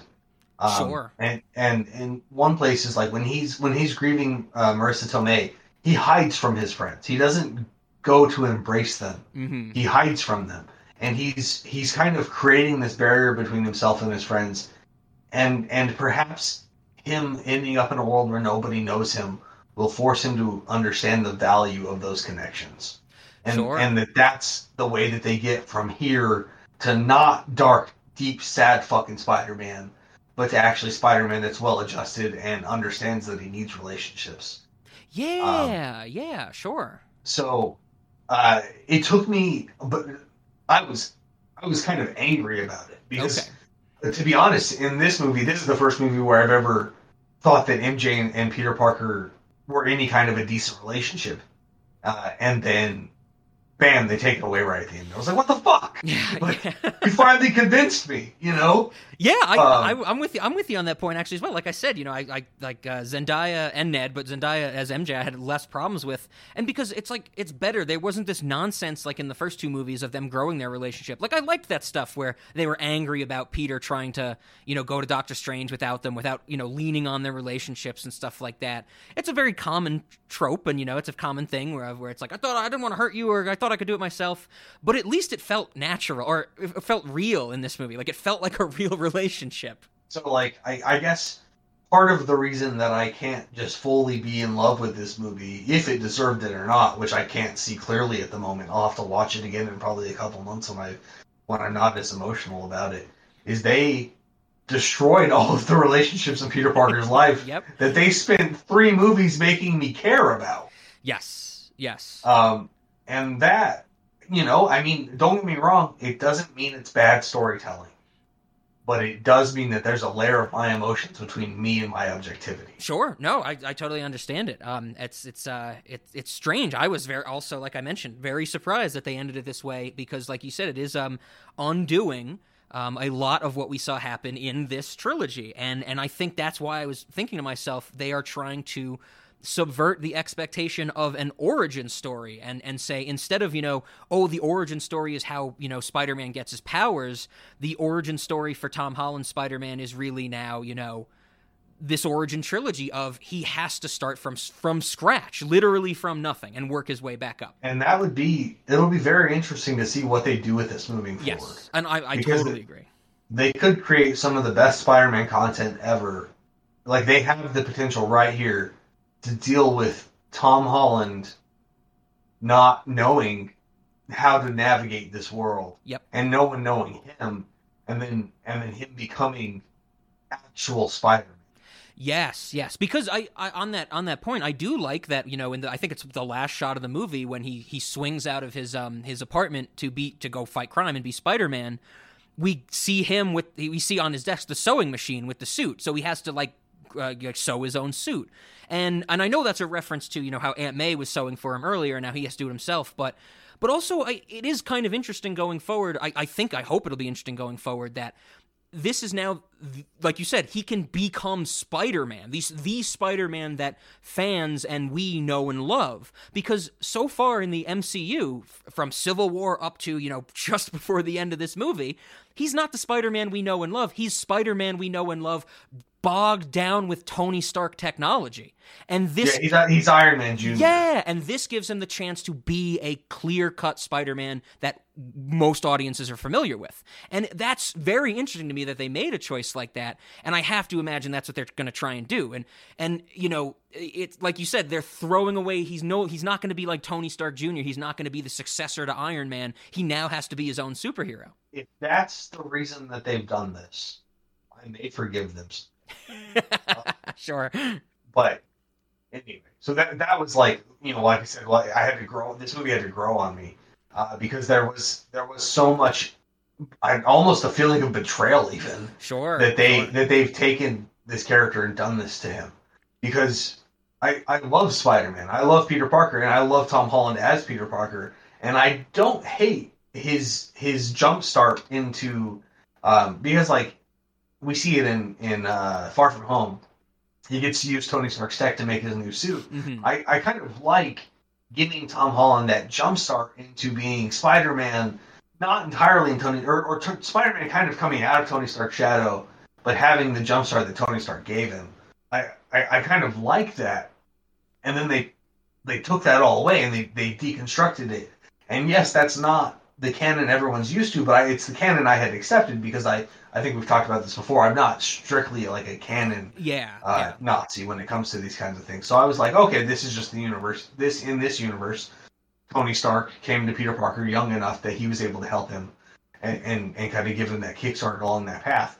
And now we're gonna see what what Peter Parker does having lost that role model, hmm and and that could be something worthwhile, and it could be a story worth exploring, as long as it's not just like some fucking shock factor ending. Yeah, yeah, and, and I'm with you. I, I, I think we're in agreement. We are, we want this to go forward and be interesting. Let them, let them flourish with this Spider-Man who you know is really a new Spider-Man, but has all this information. My, my worry is that you know we're gonna get a movie where it's revealed that somebody remembers Peter Parker. Like in the next movie, like in the first act, he's, like Peter Parker's gonna be, he's gonna be like, I'm oh Spider-Man, I'm going to New York, and he's gonna run into somebody, and it's gonna be like Peter Parker, and it's gonna the whole first act is be like, How do you remember me? And they they're gonna undo everything they did, and that would be terrible. I want them to. No, you just revealed how they're doing it to me. The symbiote. The symbiote oh, knows. oh, we cracked it, Ben. Fuck.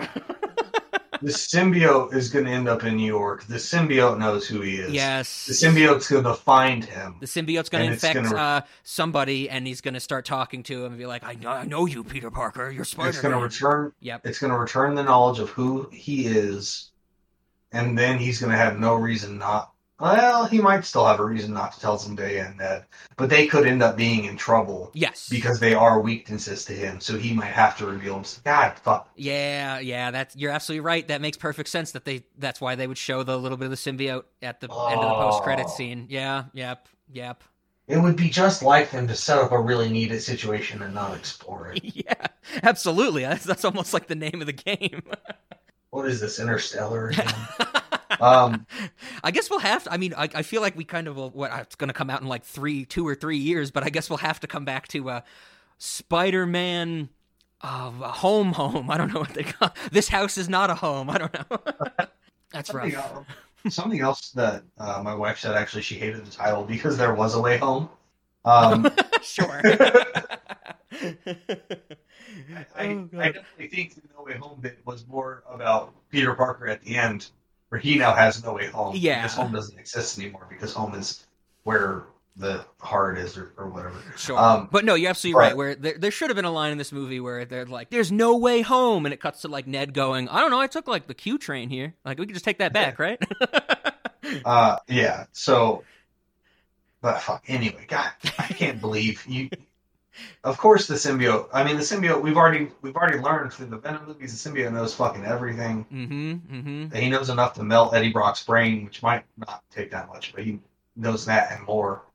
And now, of course, he knows Peter Parker, and we don't really have any reason to believe that Doctor Strange's magic would work on him.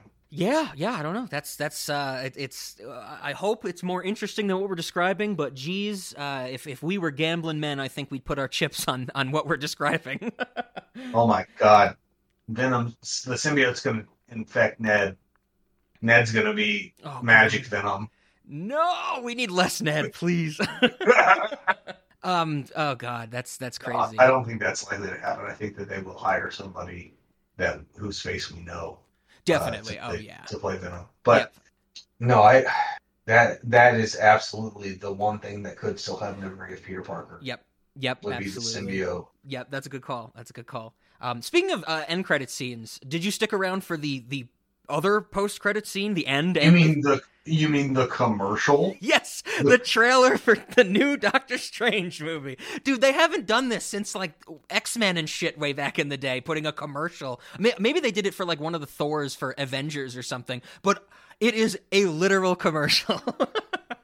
Yeah, I was uh that was another reason that I was like, fuck Marvel. It's like you gave me all this and you gave me all these emotional hurts and now you're giving me a commercial? yep, yep. Like it give even me a references. teaser uh, yes, it references WandaVision. Like I, I would have. Uh, you're right. Give them a give us a scene. Like when it starts, it's what isn't it like Doctor Strange going to uh to Wanda and she's like. You know, and he's like, "We have to talk," and she's like, "I'm sorry, I did the Disney Plus show. I'm sorry," and he's like, "It's not about that." And then they just cut to cut to a commercial for it. It was so weird. Yeah, I know that. Yes. Yeah. And it and it was it was like a straight up a commercial. The, the only thing that was missing from it being a commercial was text on the screen. Exactly. I was about to say that you know it, it should have had like the um the, the block of uh, directors and producers and actors and then a, and then like a not yet rated or something like that. And I found that I found that rather uh, almost insulting. I guess uh, yeah. it's like they couldn't they couldn't even find a good teaser scene to give us. They had to. It's a it's They a true, just give us uh, it's a true like what what Zach and I've been saying for years, and I, I know we we talk about it now too. It's it's a it was a literal in your face moment of swipe your credit card, like swipe your credit card to help Doctor Strange set things right. You know, like honestly, the only thing that they didn't do, which I I always say they I can't believe we're not at this point yet for Marvel, for Star Wars, for any of these franchises, that when you go to the theater and you watch that commercial at the end, as you leave the theater, there should be a theater employee standing there and saying, "Swipe your credit card to pre-order your tickets." Like, why isn't that happening yet? That ne- that's gonna happen eventually, right? That you're gonna be able to pre-order your ticket for the next movie immediately upon finishing the the current movie. I mean, you would expect as much. Yeah. Yeah. Yep. Yep. And uh, it's Some- it's crazy. It's crazy. So Someday. uh, so- exactly. That's it's not it's not an if, it's a when. Right. I, I think the other thing, um, uh, you know, the um the tying together of the, the the nostalgia purchasing, like we were saying, the how dirty it feels, and but how they pulled it off. I think it was successful. The other Yes, thing that I wanted to bring up is that um eh, this is maybe more on the on the lighter side of things, is that I I do see this in some sense as a stepping stone in filmmaking. I, I don't really want to say good or bad, but I do see it as a big stepping stone. So to to put this in perspective, maybe uh, if you remember, um, Ben or our audience, back to you know maybe 2008, 2009, um, you know when um, we had we had Iron Man, we had the Hulk, we had Thor, all these Marvel movies were coming out. You could see, you could get the hints that they were all connected. You know, like what Black Widow shows up in some, Hawkeye's in multiple ones, Loki's carrying over. Um, there's Easter eggs. The post credit scenes are all tying these things together. And then they announced Avengers. And Avengers is the really first big team up movie. And of course, you know, there's team up movies before, you know, uh, uh, Mystery Men, League of Extraordinary Gentlemen, you know, characters team up. But the Avengers was a bigger deal because the Avengers was was using all these other movies as the place setting to tie everything together. And if, if you remember, it seems such a quaint notion, but back in the day in 2009 and 2010, before Avengers came out, critics, um, uh, movie critics, were really like, "This can't work." Like, how are you going to have, as stupid as it sounds, it's, it's really what they were saying, how are you going to have this many characters in a movie and make it cohesive? And like I said, it seems quaint to think about that now, but there was some real, real, like almost uh, like uncertainty about how Avengers was going to do. That it might be too big, it might be too egregious, and it was going to fall like the MCU was going to fall flat on its face. As we saw okay, that, just just a short intersection Yeah, here, or, yeah. or have these movie critics never seen the animated movies?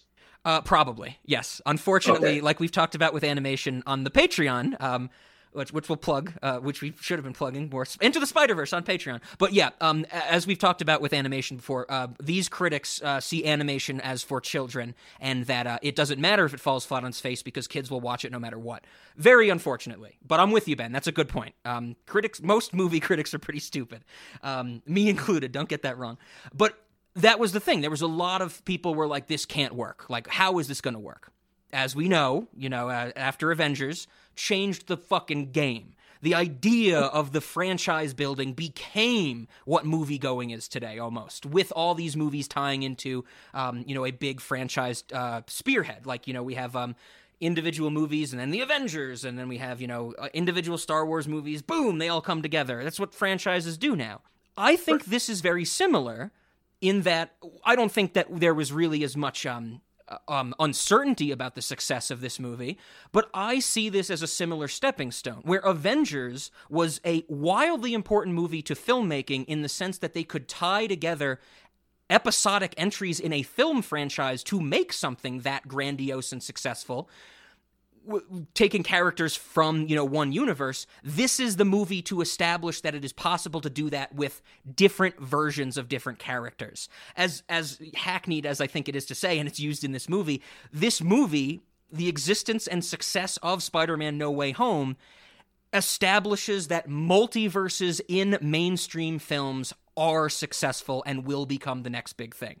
And I I think we're going to see that happen more and more. I think, you know, just as the Avengers led into all of these team up movies and saying, well, no, more characters are better as long as the um the audience knows something about them, you know, think Justice League and and the little work they did for Justice League. I think now we're going to get to start to see a lot more of this multiverse idea coming through. That, you know, if you had a character pl- or you had an actor play character X in like 2000, you have a, a an actor play character X in 2010, they can now start to bring these together. I, I think this is a big stepping stone for filmmaking in showing that we can do something that we never thought possible. That, you know, we can now maybe think about it this way. How many fucking remakes do we have of things? You know, we have like remakes of everything. Uh, I'm trying to think of a good example, but you know, maybe it's like um, Ghostbusters. That's a good one. We have the Ghostbusters from the 80s. We have the Ghostbusters from 2016 um, uh, uh, with um, all the SNL people, and then we have the Ghostbusters that just came out this year. I see no reason now from the success of this movie that we are going to have a multiverse Ghostbusters movie. I think smaller franchises we're going to see this in. I, I could totally imagine that um, we are going to have, you know, I can't think of any other good examples, but maybe the best way to summarize this is this movie has established that crossover episodes work.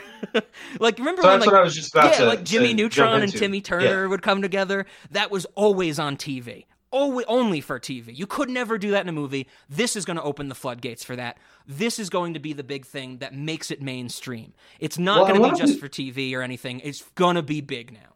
What if we start seeing like unrelated movies, like Buddy Cop and Fist Fight or something? You know, like just like Sure. really. So I mean, obviously that's kind of like a stupid example, but like it's got to happen, right? That you get mm-hmm. like two movies that are just that are owned by the same company, and there's like, oh, let's fucking crossover. So Yeah. like we're like much more to the Fairly Odd Parents, Jimmy Neutron crossovers that that we got as kids. Now it's gonna be like, well, these two movies that seemingly were unrelated are are now in the same universe. Yes, or, or, yes. I, I think No, this that- this is the that totally stepping stone that make this is the stepping stone that's going to make this possible. And everybody, don't think I forgot this. This has happened once before, but it did not hit as well because it was a post credits thing. In the post credits scene of Deadpool two, he goes into a different universe and shoots Ryan Reynolds in the head so he can't play Green Lantern. This is the feature film version of that post credit scene. Do you remember that? Did you see Deadpool 2? I don't know if we ever talked about that. I think I did see Deadpool too, but I don't remember that scene. I don't know if I watched the post credit scene. Yeah, so uh, Deadpool 2 is that whole thing where like Cable comes from a different dimension, and Yeah, the, the post credit yeah. scene is like Deadpool going into different dimensions and like correcting things, and one of them is him going back and shooting Ryan Reynolds in the head so he can't play Green Lantern. That is that is exactly what this movie is. It's bringing together these characters and actors that have portrayed similar roles that are almost wholly unrelated. Because once again, Deadpool is Marvel, Green Lantern's DC. Those should not exist together, but they did it, and now this movie shows that you can do it on a grand scale. And uh, once again, I don't really know right off the bat from what I've been saying so far. I'm not saying it's good or bad. I think that this is a like a watershed moment in filmmaking history because of the success of this movie. This movie was number one popular on IMDb. Like I think it might still be, you know, it, and that's been out for weeks now. It's crazy how successful this is. It made a fuck ton of money. Yes. yes. Um, I I I think we can only hope that Keanu Reeves as John Constantine is now going to be in the Marvel universe. Oh God, I I want Constantine in any universe. But specifically the Keanu Reeves Constantine. oh, of course, yes, yes. Damn, love that movie. Oh, check out the Patreon. We talk about Constantine. yeah. but oh yeah. but yeah, I mean that's I feel like you know, and that's that's one of the weirdest things. Like I said, it's the Disney is doing this movie's doing so much, not just in the movie, but in the level of like what it means to the world. That now we can do these multiverse things and nobody's going to have a problem with it. We can we can it, it, it's opened the floodgates. It's going to be interesting to see what happens. And um, I I'm glad that you know I am alive for these moments. I think this is a big moment in history, and it's fun to live through it and talk about it. But at the same time, I, I'm always worried that it's going to push out the um the it's the thing we've been saying for years. It's going to push out all the smaller movies from theaters. You know, like I, I had to fucking work to see the French Dispatch in theaters, the new Wes Anderson movie. Like I had to go to it because it was only playing in like one theater near anywhere near me in Colorado. But guess what? Eight thousand screens you could find any time of day you can go see spider-man. And still to this day like i was googling before we started recording. I was like oh let me pull up the cast list in case i need it. And i type in like spider-man no way home and the first thing that pops up on google are showtimes in my area. This movie's been out for so fucking long! One hundred percent. it's crazy. It's crazy man Um, what a time to be alive Hey kids, I wanted to mention this because I can't believe I didn't think of it when Ben and I were uh, having this part of the discussion. We saw, uh, I think just a few years ago, a planned uh, Men in Black and 21 Jump Street crossover that fell apart and turned into Men in Black International.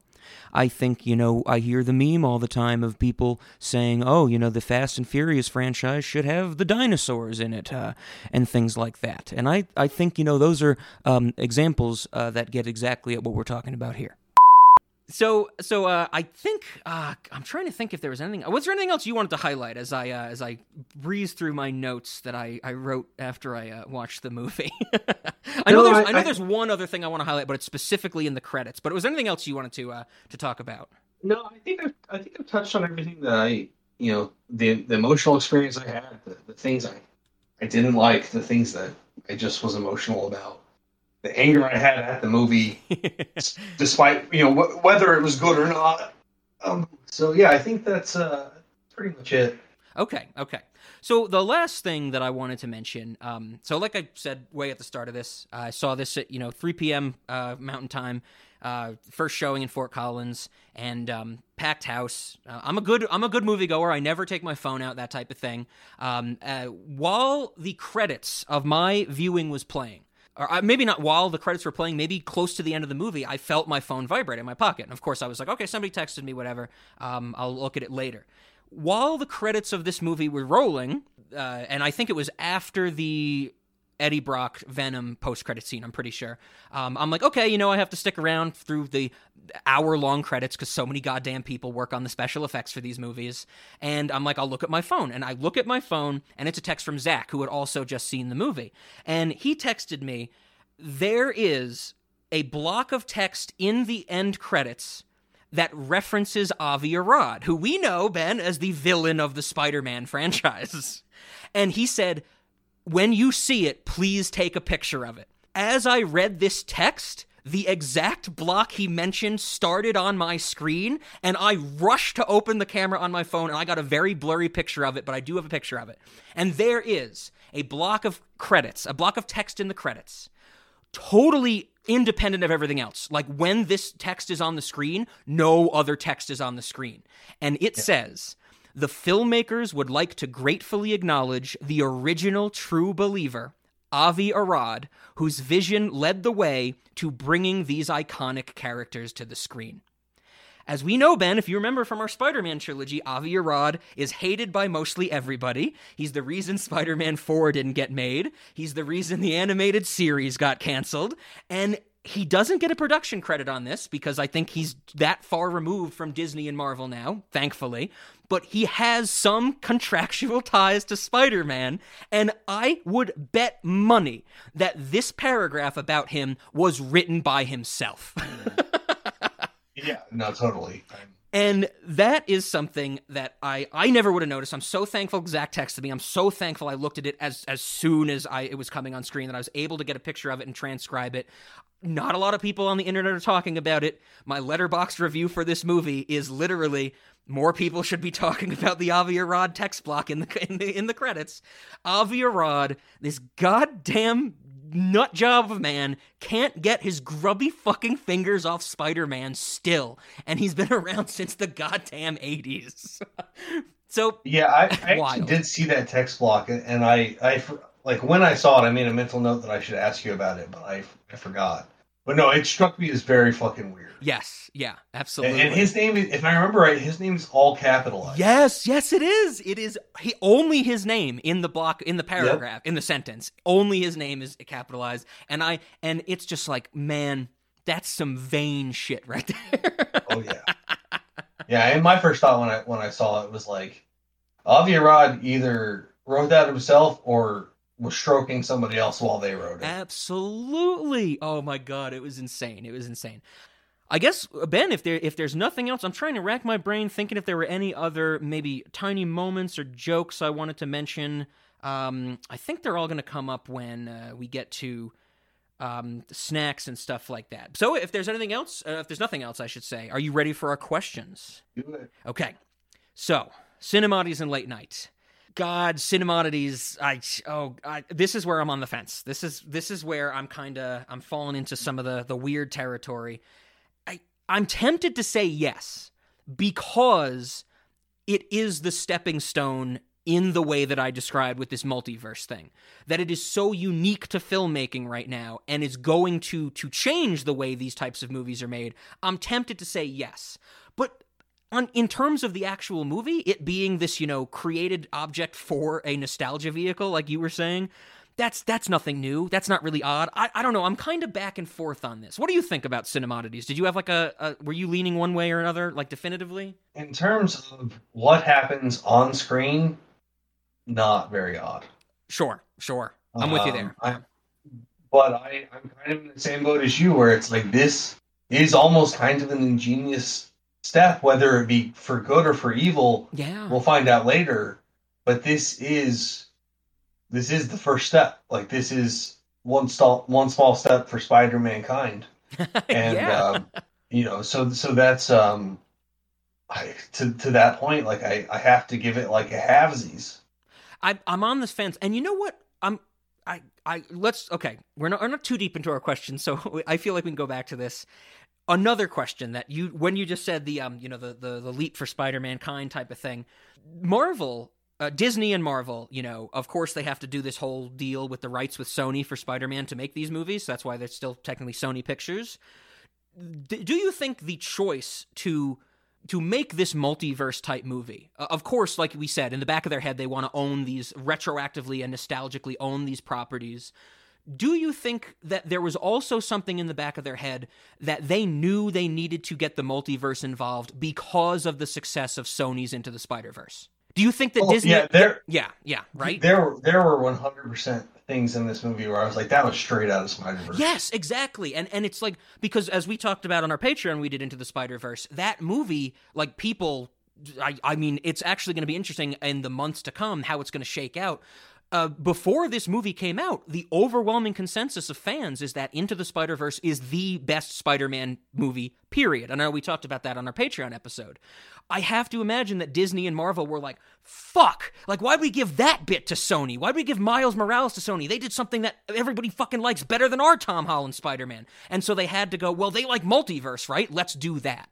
It had to be in their heads that they needed to get that success that Sony had. There was even like the the fact that they were on the, the train car in the Doctor Strange oh, world. yeah. That was straight up the train car hitting them in the the weird generator thing that opened the multiverse. Yes, yes, you're absolutely So right. th- there were totally things that were like straight out of Into the Spider Verse. You're right. I'm surprised there wasn't a scene where Andrew Garfield uh, wanted to get some food because the restaurant closed in his universe, right? To that point, Into the Spider Verse is probably still better than this. I, I would agree. Um, if uh, if everybody ch- uh, check out our Patreon for my thoughts on Into the Spider Verse, um, the movie that nearly gave me an aneurysm, but is still good somehow.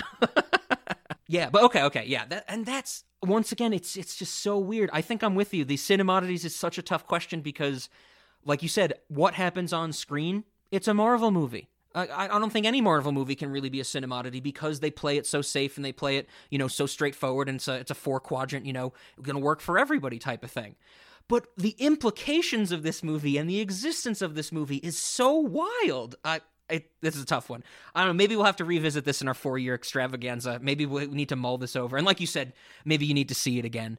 And and I think that also brings me to late night. Late night, I'm very definitive on. No, this is not a late night movie for me. As much as I, I liked it, I think it was just this viewing experience that you know lubed me up to to slide through this movie and really have a good time in the theater. It's a Marvel movie. I, I don't think I will ever want to watch this again. So I'm going to say no to late night. Uh, what do you think about late night, Ben? Into the Spider Verse instead. okay. So, that being said, you know, I there were times in this movie where we're watching Andrew Garfield and Tobey Maguire interact, and I'm like, I really just wish this was Spider Gwen. oh, okay, okay. Like, I wish, I wish we were getting Miles Morales and Spider Gwen and, and uh, Spider Girl. Like, why, why introduce the multiverse? Do I just get three copies of the same Spider Man? Why can't I get the different Spider Man that Sure. exist in the multiverse? And so, like, and and I get like you can't. Well, they couldn't have done the nostalgia baiting if they had gone that route. But I, I felt like a little bit cheated because I was just like, there's so much more to the Spider-Man multiverse than just these three copies of what were supposed to be when they were created the original Spider-Man character. Absolutely, absolutely. Um, at, at- at that point, I, I'm kind of with you. You know, it's um, it, it's the I would have liked to see new characters, but I, I think once again that goes back to what we were saying. Like this is the stepping stone. Maybe if if they keep it interesting with the multiverse stuff, maybe we could get a Spider Gwen. Maybe we could get live action representations of these things. What where I think Spider-Man movie, I'll watch it. Yeah. I don't even care if it's going to be good. I'll watch it because I, you know, I need to know more about Spider-Man. Um what more about what I think they're gonna do next is this multiverse. My my my my honest opinion is that regardless of what they do with Tom Holland, whether they go the interesting route or they go the stupid route with the symbiote and undoing the events at the end of this movie, like we talked about.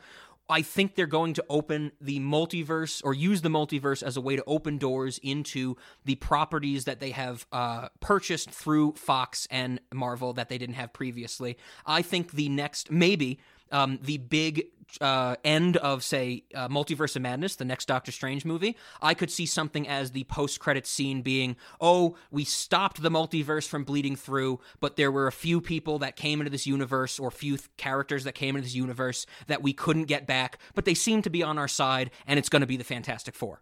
Something like that, or it's going to be some segment of the X Men, or it could be characters I'm not even thinking of, you know, uh, something like that. I totally see them as using the multiverse as a backdoor into, oh, now since we retroactively, you know, nostalgically purchased these Spider-Man movies, let's do the same thing with the two Fantastic Four movies. Why don't we? Why can't we own them either? The multiverse parting in the X Men universe causes some kind of radiation flare that gives Nightcrawler dimension hop- or universe hopping There properties. you, there you go, there you go. Oh God, I love Nightcrawler. I want to see him again Me in the movie. Yeah. Kurt Wagner. Uh, he, yes. He's like the best part of the X Men. I don't. I, I never liked those uh, X Men, the three original X Men movies, but Nightcrawler was the best part. Yeah, I think it's the opening sequence of the second X Men movie. Like we just get Nightcrawler beating the shit out of the whole Secret Service. yeah, That was dope. Yeah, that's some good. Yeah, Nightcrawler's awesome, and That's I a great fight scene. the, and I, I would love to see those effects again. I love the effect of Nightcrawler in those X Men movies where he would like puff into smoke type of stuff, like the Yep. wisps, and, and I love that effect. And I just, uh, yeah, I mean, it's the it's like we said back in our our body of this series. We were always saying it's like look at the sandbox they have now that they can play with, and I feel like before this movie, Disney buying all these properties, it gave them the sandbox, but they never had like a shovel and a bucket to play with. Now they have the shovel and the bucket to play with, and they're gonna fucking go overboard. They're probably gonna start eating the sand. I don't know. It's gonna get crazy. it's a wild time. What a wild time to be alive. Like the uh, analogy. Um, but no, I mean, if I if there's anything that I want to be right about in this conversation, it's the Nightcrawler thing that I just talked about because yeah. uh, Nightcrawler's dope, Wolverine is dope. Like Kitty Pryde could even get involved with the whole Ooh, yeah. being able to to walk through like the different like phase through the different universes or some shit. Mm-hmm. Is Xavier like Professor X? Like we all know how crazy powerful Professor X is. Like let's get him involved in some Avenger level threats. Like I'm fucking all for it. Bring me the Silver Surfer. Bring me the Fantastic Four. If if smoke him if you got him. You know what I'm saying? yes, yes. Oh man, could you imagine if they go um like um I don't I don't think they'd ever do this, but it's kind of kind of you know the route that like DC is going where DC with they they tried their Justice League and that all kind of fell apart. And so now they're like giving um like James Gunn had the Suicide Squad. And you have the main the big characters everybody knows like Harley Quinn's in that uh what Dead Deadshot or Deadlock or whatever the hell he's called. Yeah, like you have the, the characters everybody knows but then they pulled up shit like like Shark Man or whatever. They pulled up Polka Dot Man, like stuff that's just been sitting at the bottom of the barrel for years. Let's go balls to the wall, Marvel. Like, isn't Santa Claus an incredibly powerful mutant in this in the Marvel comic books? Fucking let's get Santa Claus in this. Come on, I'm with you, Ben. Smoke him if you got him. Go crazy. Smoke two at once if you got him. Smoke two joints, man. in time of peace and two in time of marble. Just fucking smoke them. yes. Okay, I guess then that uh, leaves us with snacks, which is one. I, I don't have a lot of snacks for this because I was just kind of, you know, so when I left the theater and I was writing all my thoughts down so I wouldn't lose them, snacks was not what I was thinking about. But I do have two. Um, maybe you can remind me of this one, Ben. I wrote down Dr. Octopus's frozen burrito. Does he mention something about eating a frozen burrito at some point in Jon Favreau's apartment? So this is your plan, Peter? Hmm? No lab, no facilities, just performing miracles in a condominium? Hmm? What, you gonna cook up some cures and some frozen burritos in a microwave? I could go for a burrito. He's gonna kill us all. Well, let's hope not. I don't remember Okay. correctly. For some Uh, reason, that stood out to me. I know there's a point where like Aunt May asks him if he's thirsty, so perhaps following that, she asks him if he's hungry and he wants a burrito. Or Okay, something. Okay. I don't know. So I don't really know what this would be, but Doctor Octopus's frozen burrito. Maybe it's like served. Maybe the holster of the burrito is like four of his things or something. But I don't know. Getting a frozen burrito on the menu is never a bad idea. um, and then I also had there. This one I remember. Um, it's very quick, but when what Ned and MJ and Spider Man they they first go down to like the basement of Doctor Strange's or whatever the um the the the sorcerer house is or whatever, and when Ned and and Zendaya are like looking around we get that there's oh there's that weird joke where Zendaya picks up like um like goatee holder or something like she picks up some like hairspray that implies like that's what Doctor Strange uses to keep his facial hair looking like that but there is a shot when Ned opens the refrigerator down there and there's just a bunch of weird creatures like there's moving things there's there's like uh you know nasty interdimensional magical stuff it seems so I figured we could just have that fridge and you know open it and use it as such what do you think great. I mean, we could try to figure out how to cook those things. Yes. Oh, yeah, Um, absolutely. Al- Always good to find new species and immediately say, how do we consume this? Right. Yeah, of course. um, those are the only two I had, though. Really, I had no uh, no big snack ideas. Um, but did you have anything? Yeah, so I actually have something. This is not really uh, for the customers. It's more for the staff. Nice. Uh, in in the kitchen, I'm sure that we have some kind of meat cutting devices. Sure. Um, so I'm thinking we get two of those portals and we get a saw blade and we weld it together in the middle, the way that I described with that bar, and then we just have an infinitely falling saw blade. Um, Oh. that's going fast enough to cut anything. So it's like a constantly running, um, like like deli deli cutter or whatever those are called, like a, a meat slicer almost. You know. Yeah, yeah, uh, yeah, like a bandsaw almost. And, and Yeah. it's uh, and it it's uh also has the benefit of being 100% silent when you're not using it. I like that. I like that.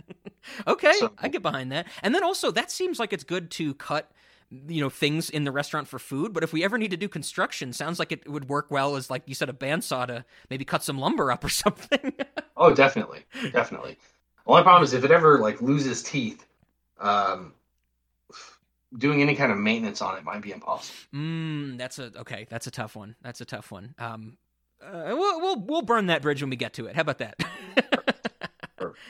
Th- that being said, we should also have a play place for children, kind of inspired by the Mirror Dimension. But I'm thinking like bargain bin Mirror Dimension. So like you got trains that are like instead of it's like you know you want to loop it out around itself, it's just like a nest uh, Russian nesting train. It's like they just get smaller as they come out. okay. I like the Rush, Russian nesting train.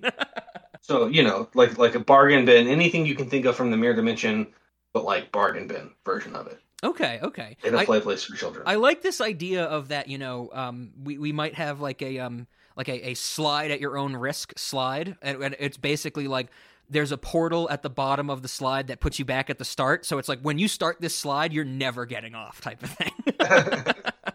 yeah, no, uh, yeah, infinite falling, but with a little slide in the middle. yeah, yeah, definitely. Oh yeah, and if you do it right, it would just it would just feel like one long slide. Like it would never feel. yes, yes. Oh, that's great. Oh my god! Could you imagine? Oh, so so this I'm picturing this scenario. A family comes in the restaurant. Uh, the the the parents want to have their own dinner or whatever, so they they do as what many uh, parents do. They drop their kid off at the uh, the the kids portion, the sin e modities portion of the restaurant. They have their meal. Uh, let's let's say somehow they survive the meal and they're ready to leave, and they go back to uh, pick up their kid from sin e modities. I don't know. They have they probably have like a valet card or something for their kid, uh, so they know which one to, to get or something like that. And I'm just imagining like they go up to the little kiosk or the staff member and they say it's like yeah I'm here I'm here to pick up child you know four four eight three or whatever, and um, person takes the ticket goes back into the to the area or whatever you know like they're going to get a coat or something like that come back out with no kid and go sorry to tell you this but uh your kid went on the infinite slide. You can't get off that.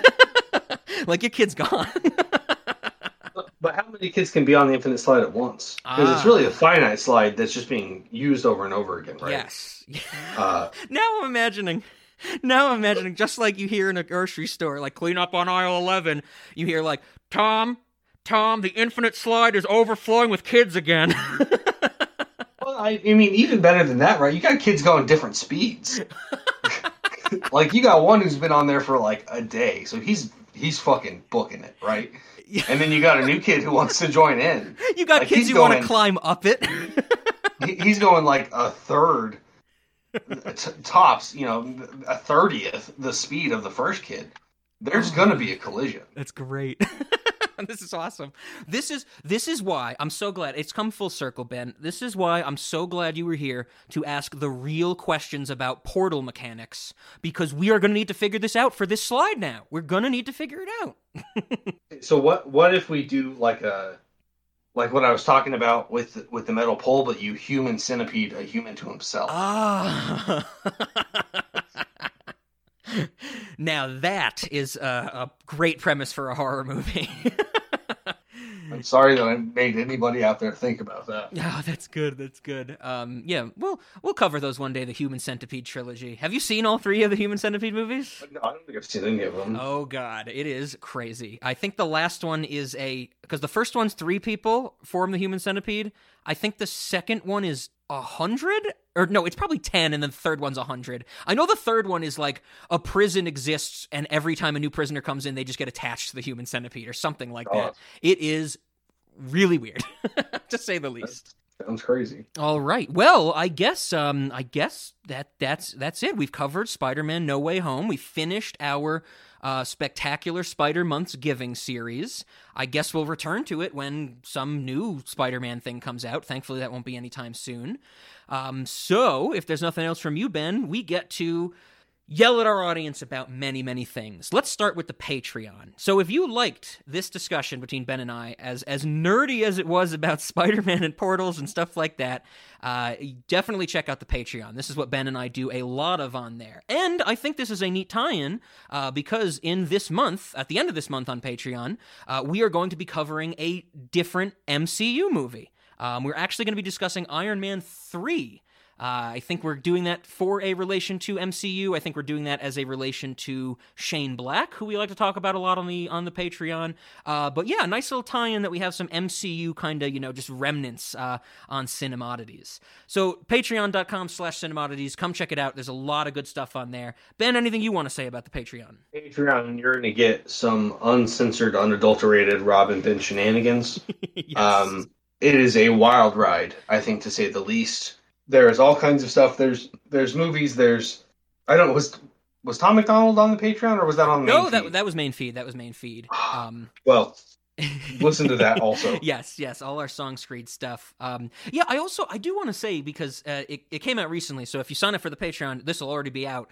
Um, we do the fan requests, of course. You can you can you know check it out, look at the tiers. You can actually you know pay enough for Ben and I force Ben and I to watch and discuss a movie. Uh, the most recent version of that was Christmas with the Kranks. Shout out to Joseph Michael. Um, uh, and I think that's a good a good essence of the episodes on the Patreon usually aren't like as long as some of our main feed episodes, but god damn it, they are dense. Like our Christmas at the Kranks episode, I think is like 82 minutes long, Ben, but it is 82 unadulterated minutes of screaming about that movie.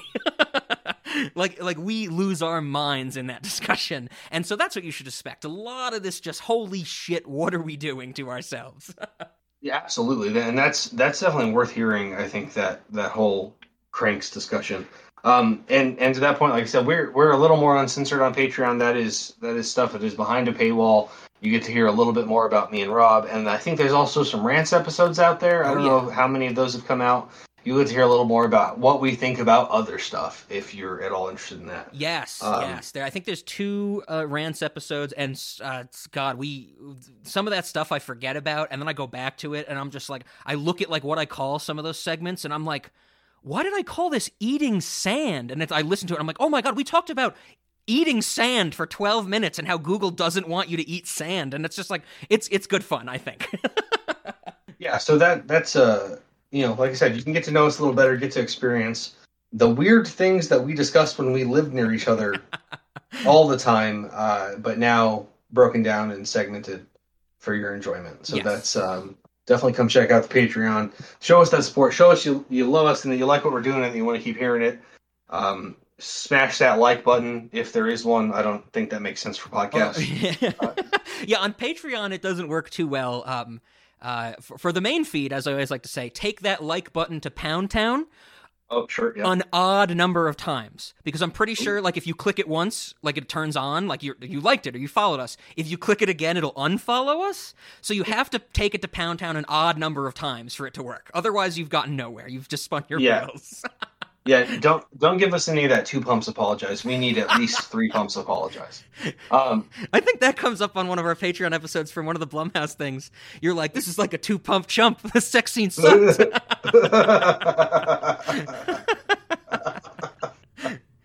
I, wouldn't be surprised.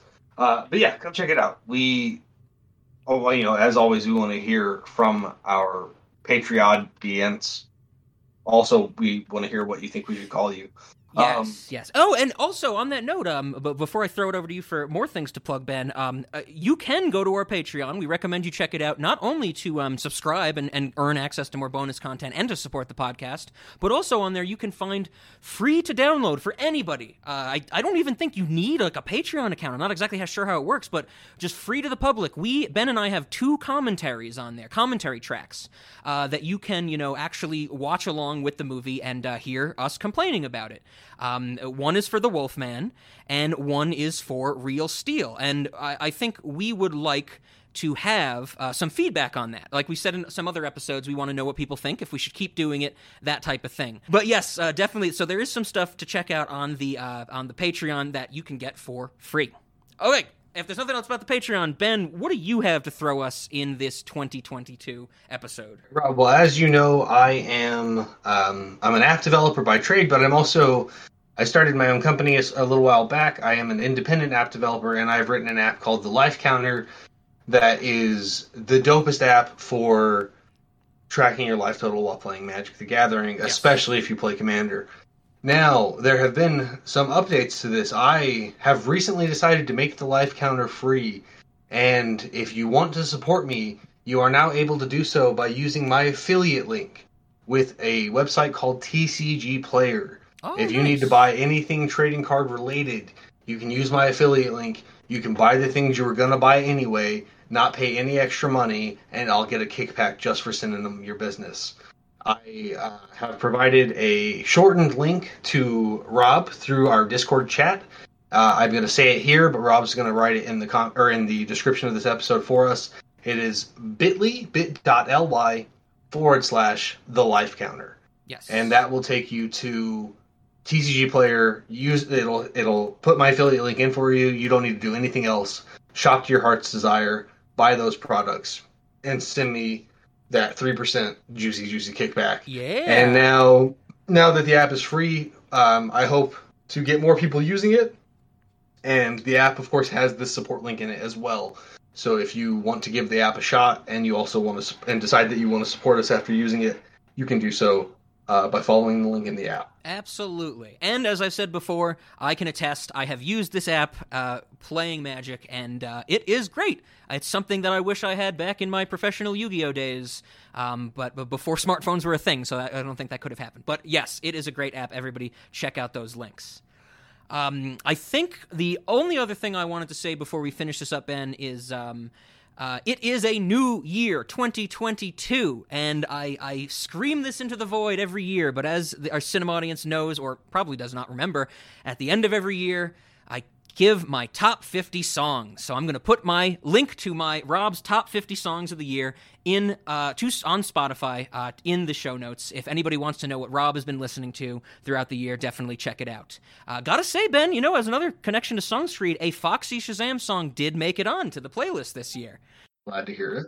I, I guess with all that being said, um, harass us through email, of course, cinemodities at gmail.com. Be sure to check out the Cinemodities subreddit, uh, reddit.com slash r slash cinemodities for more information about the show.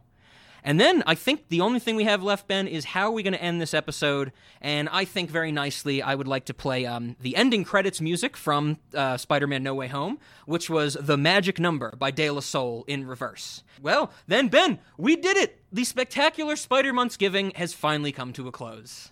Good news, very exciting. Glad that I could be here for it. Woo!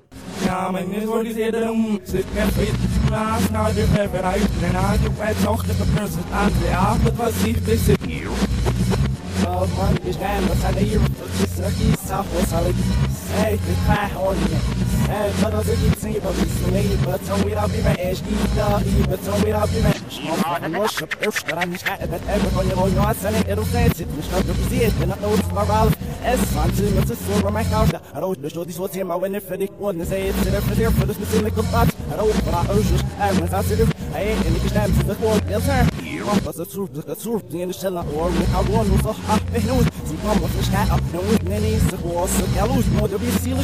auch diese gesehen wenn ich denn schön wenn ich gesehen mit mit seine was auch alles aus eine Stirn eine Schell Schell die Tacht sind nicht wo du bist wollen Liebe wird sie nie mit ist denn ich macht selbst in der was. Sie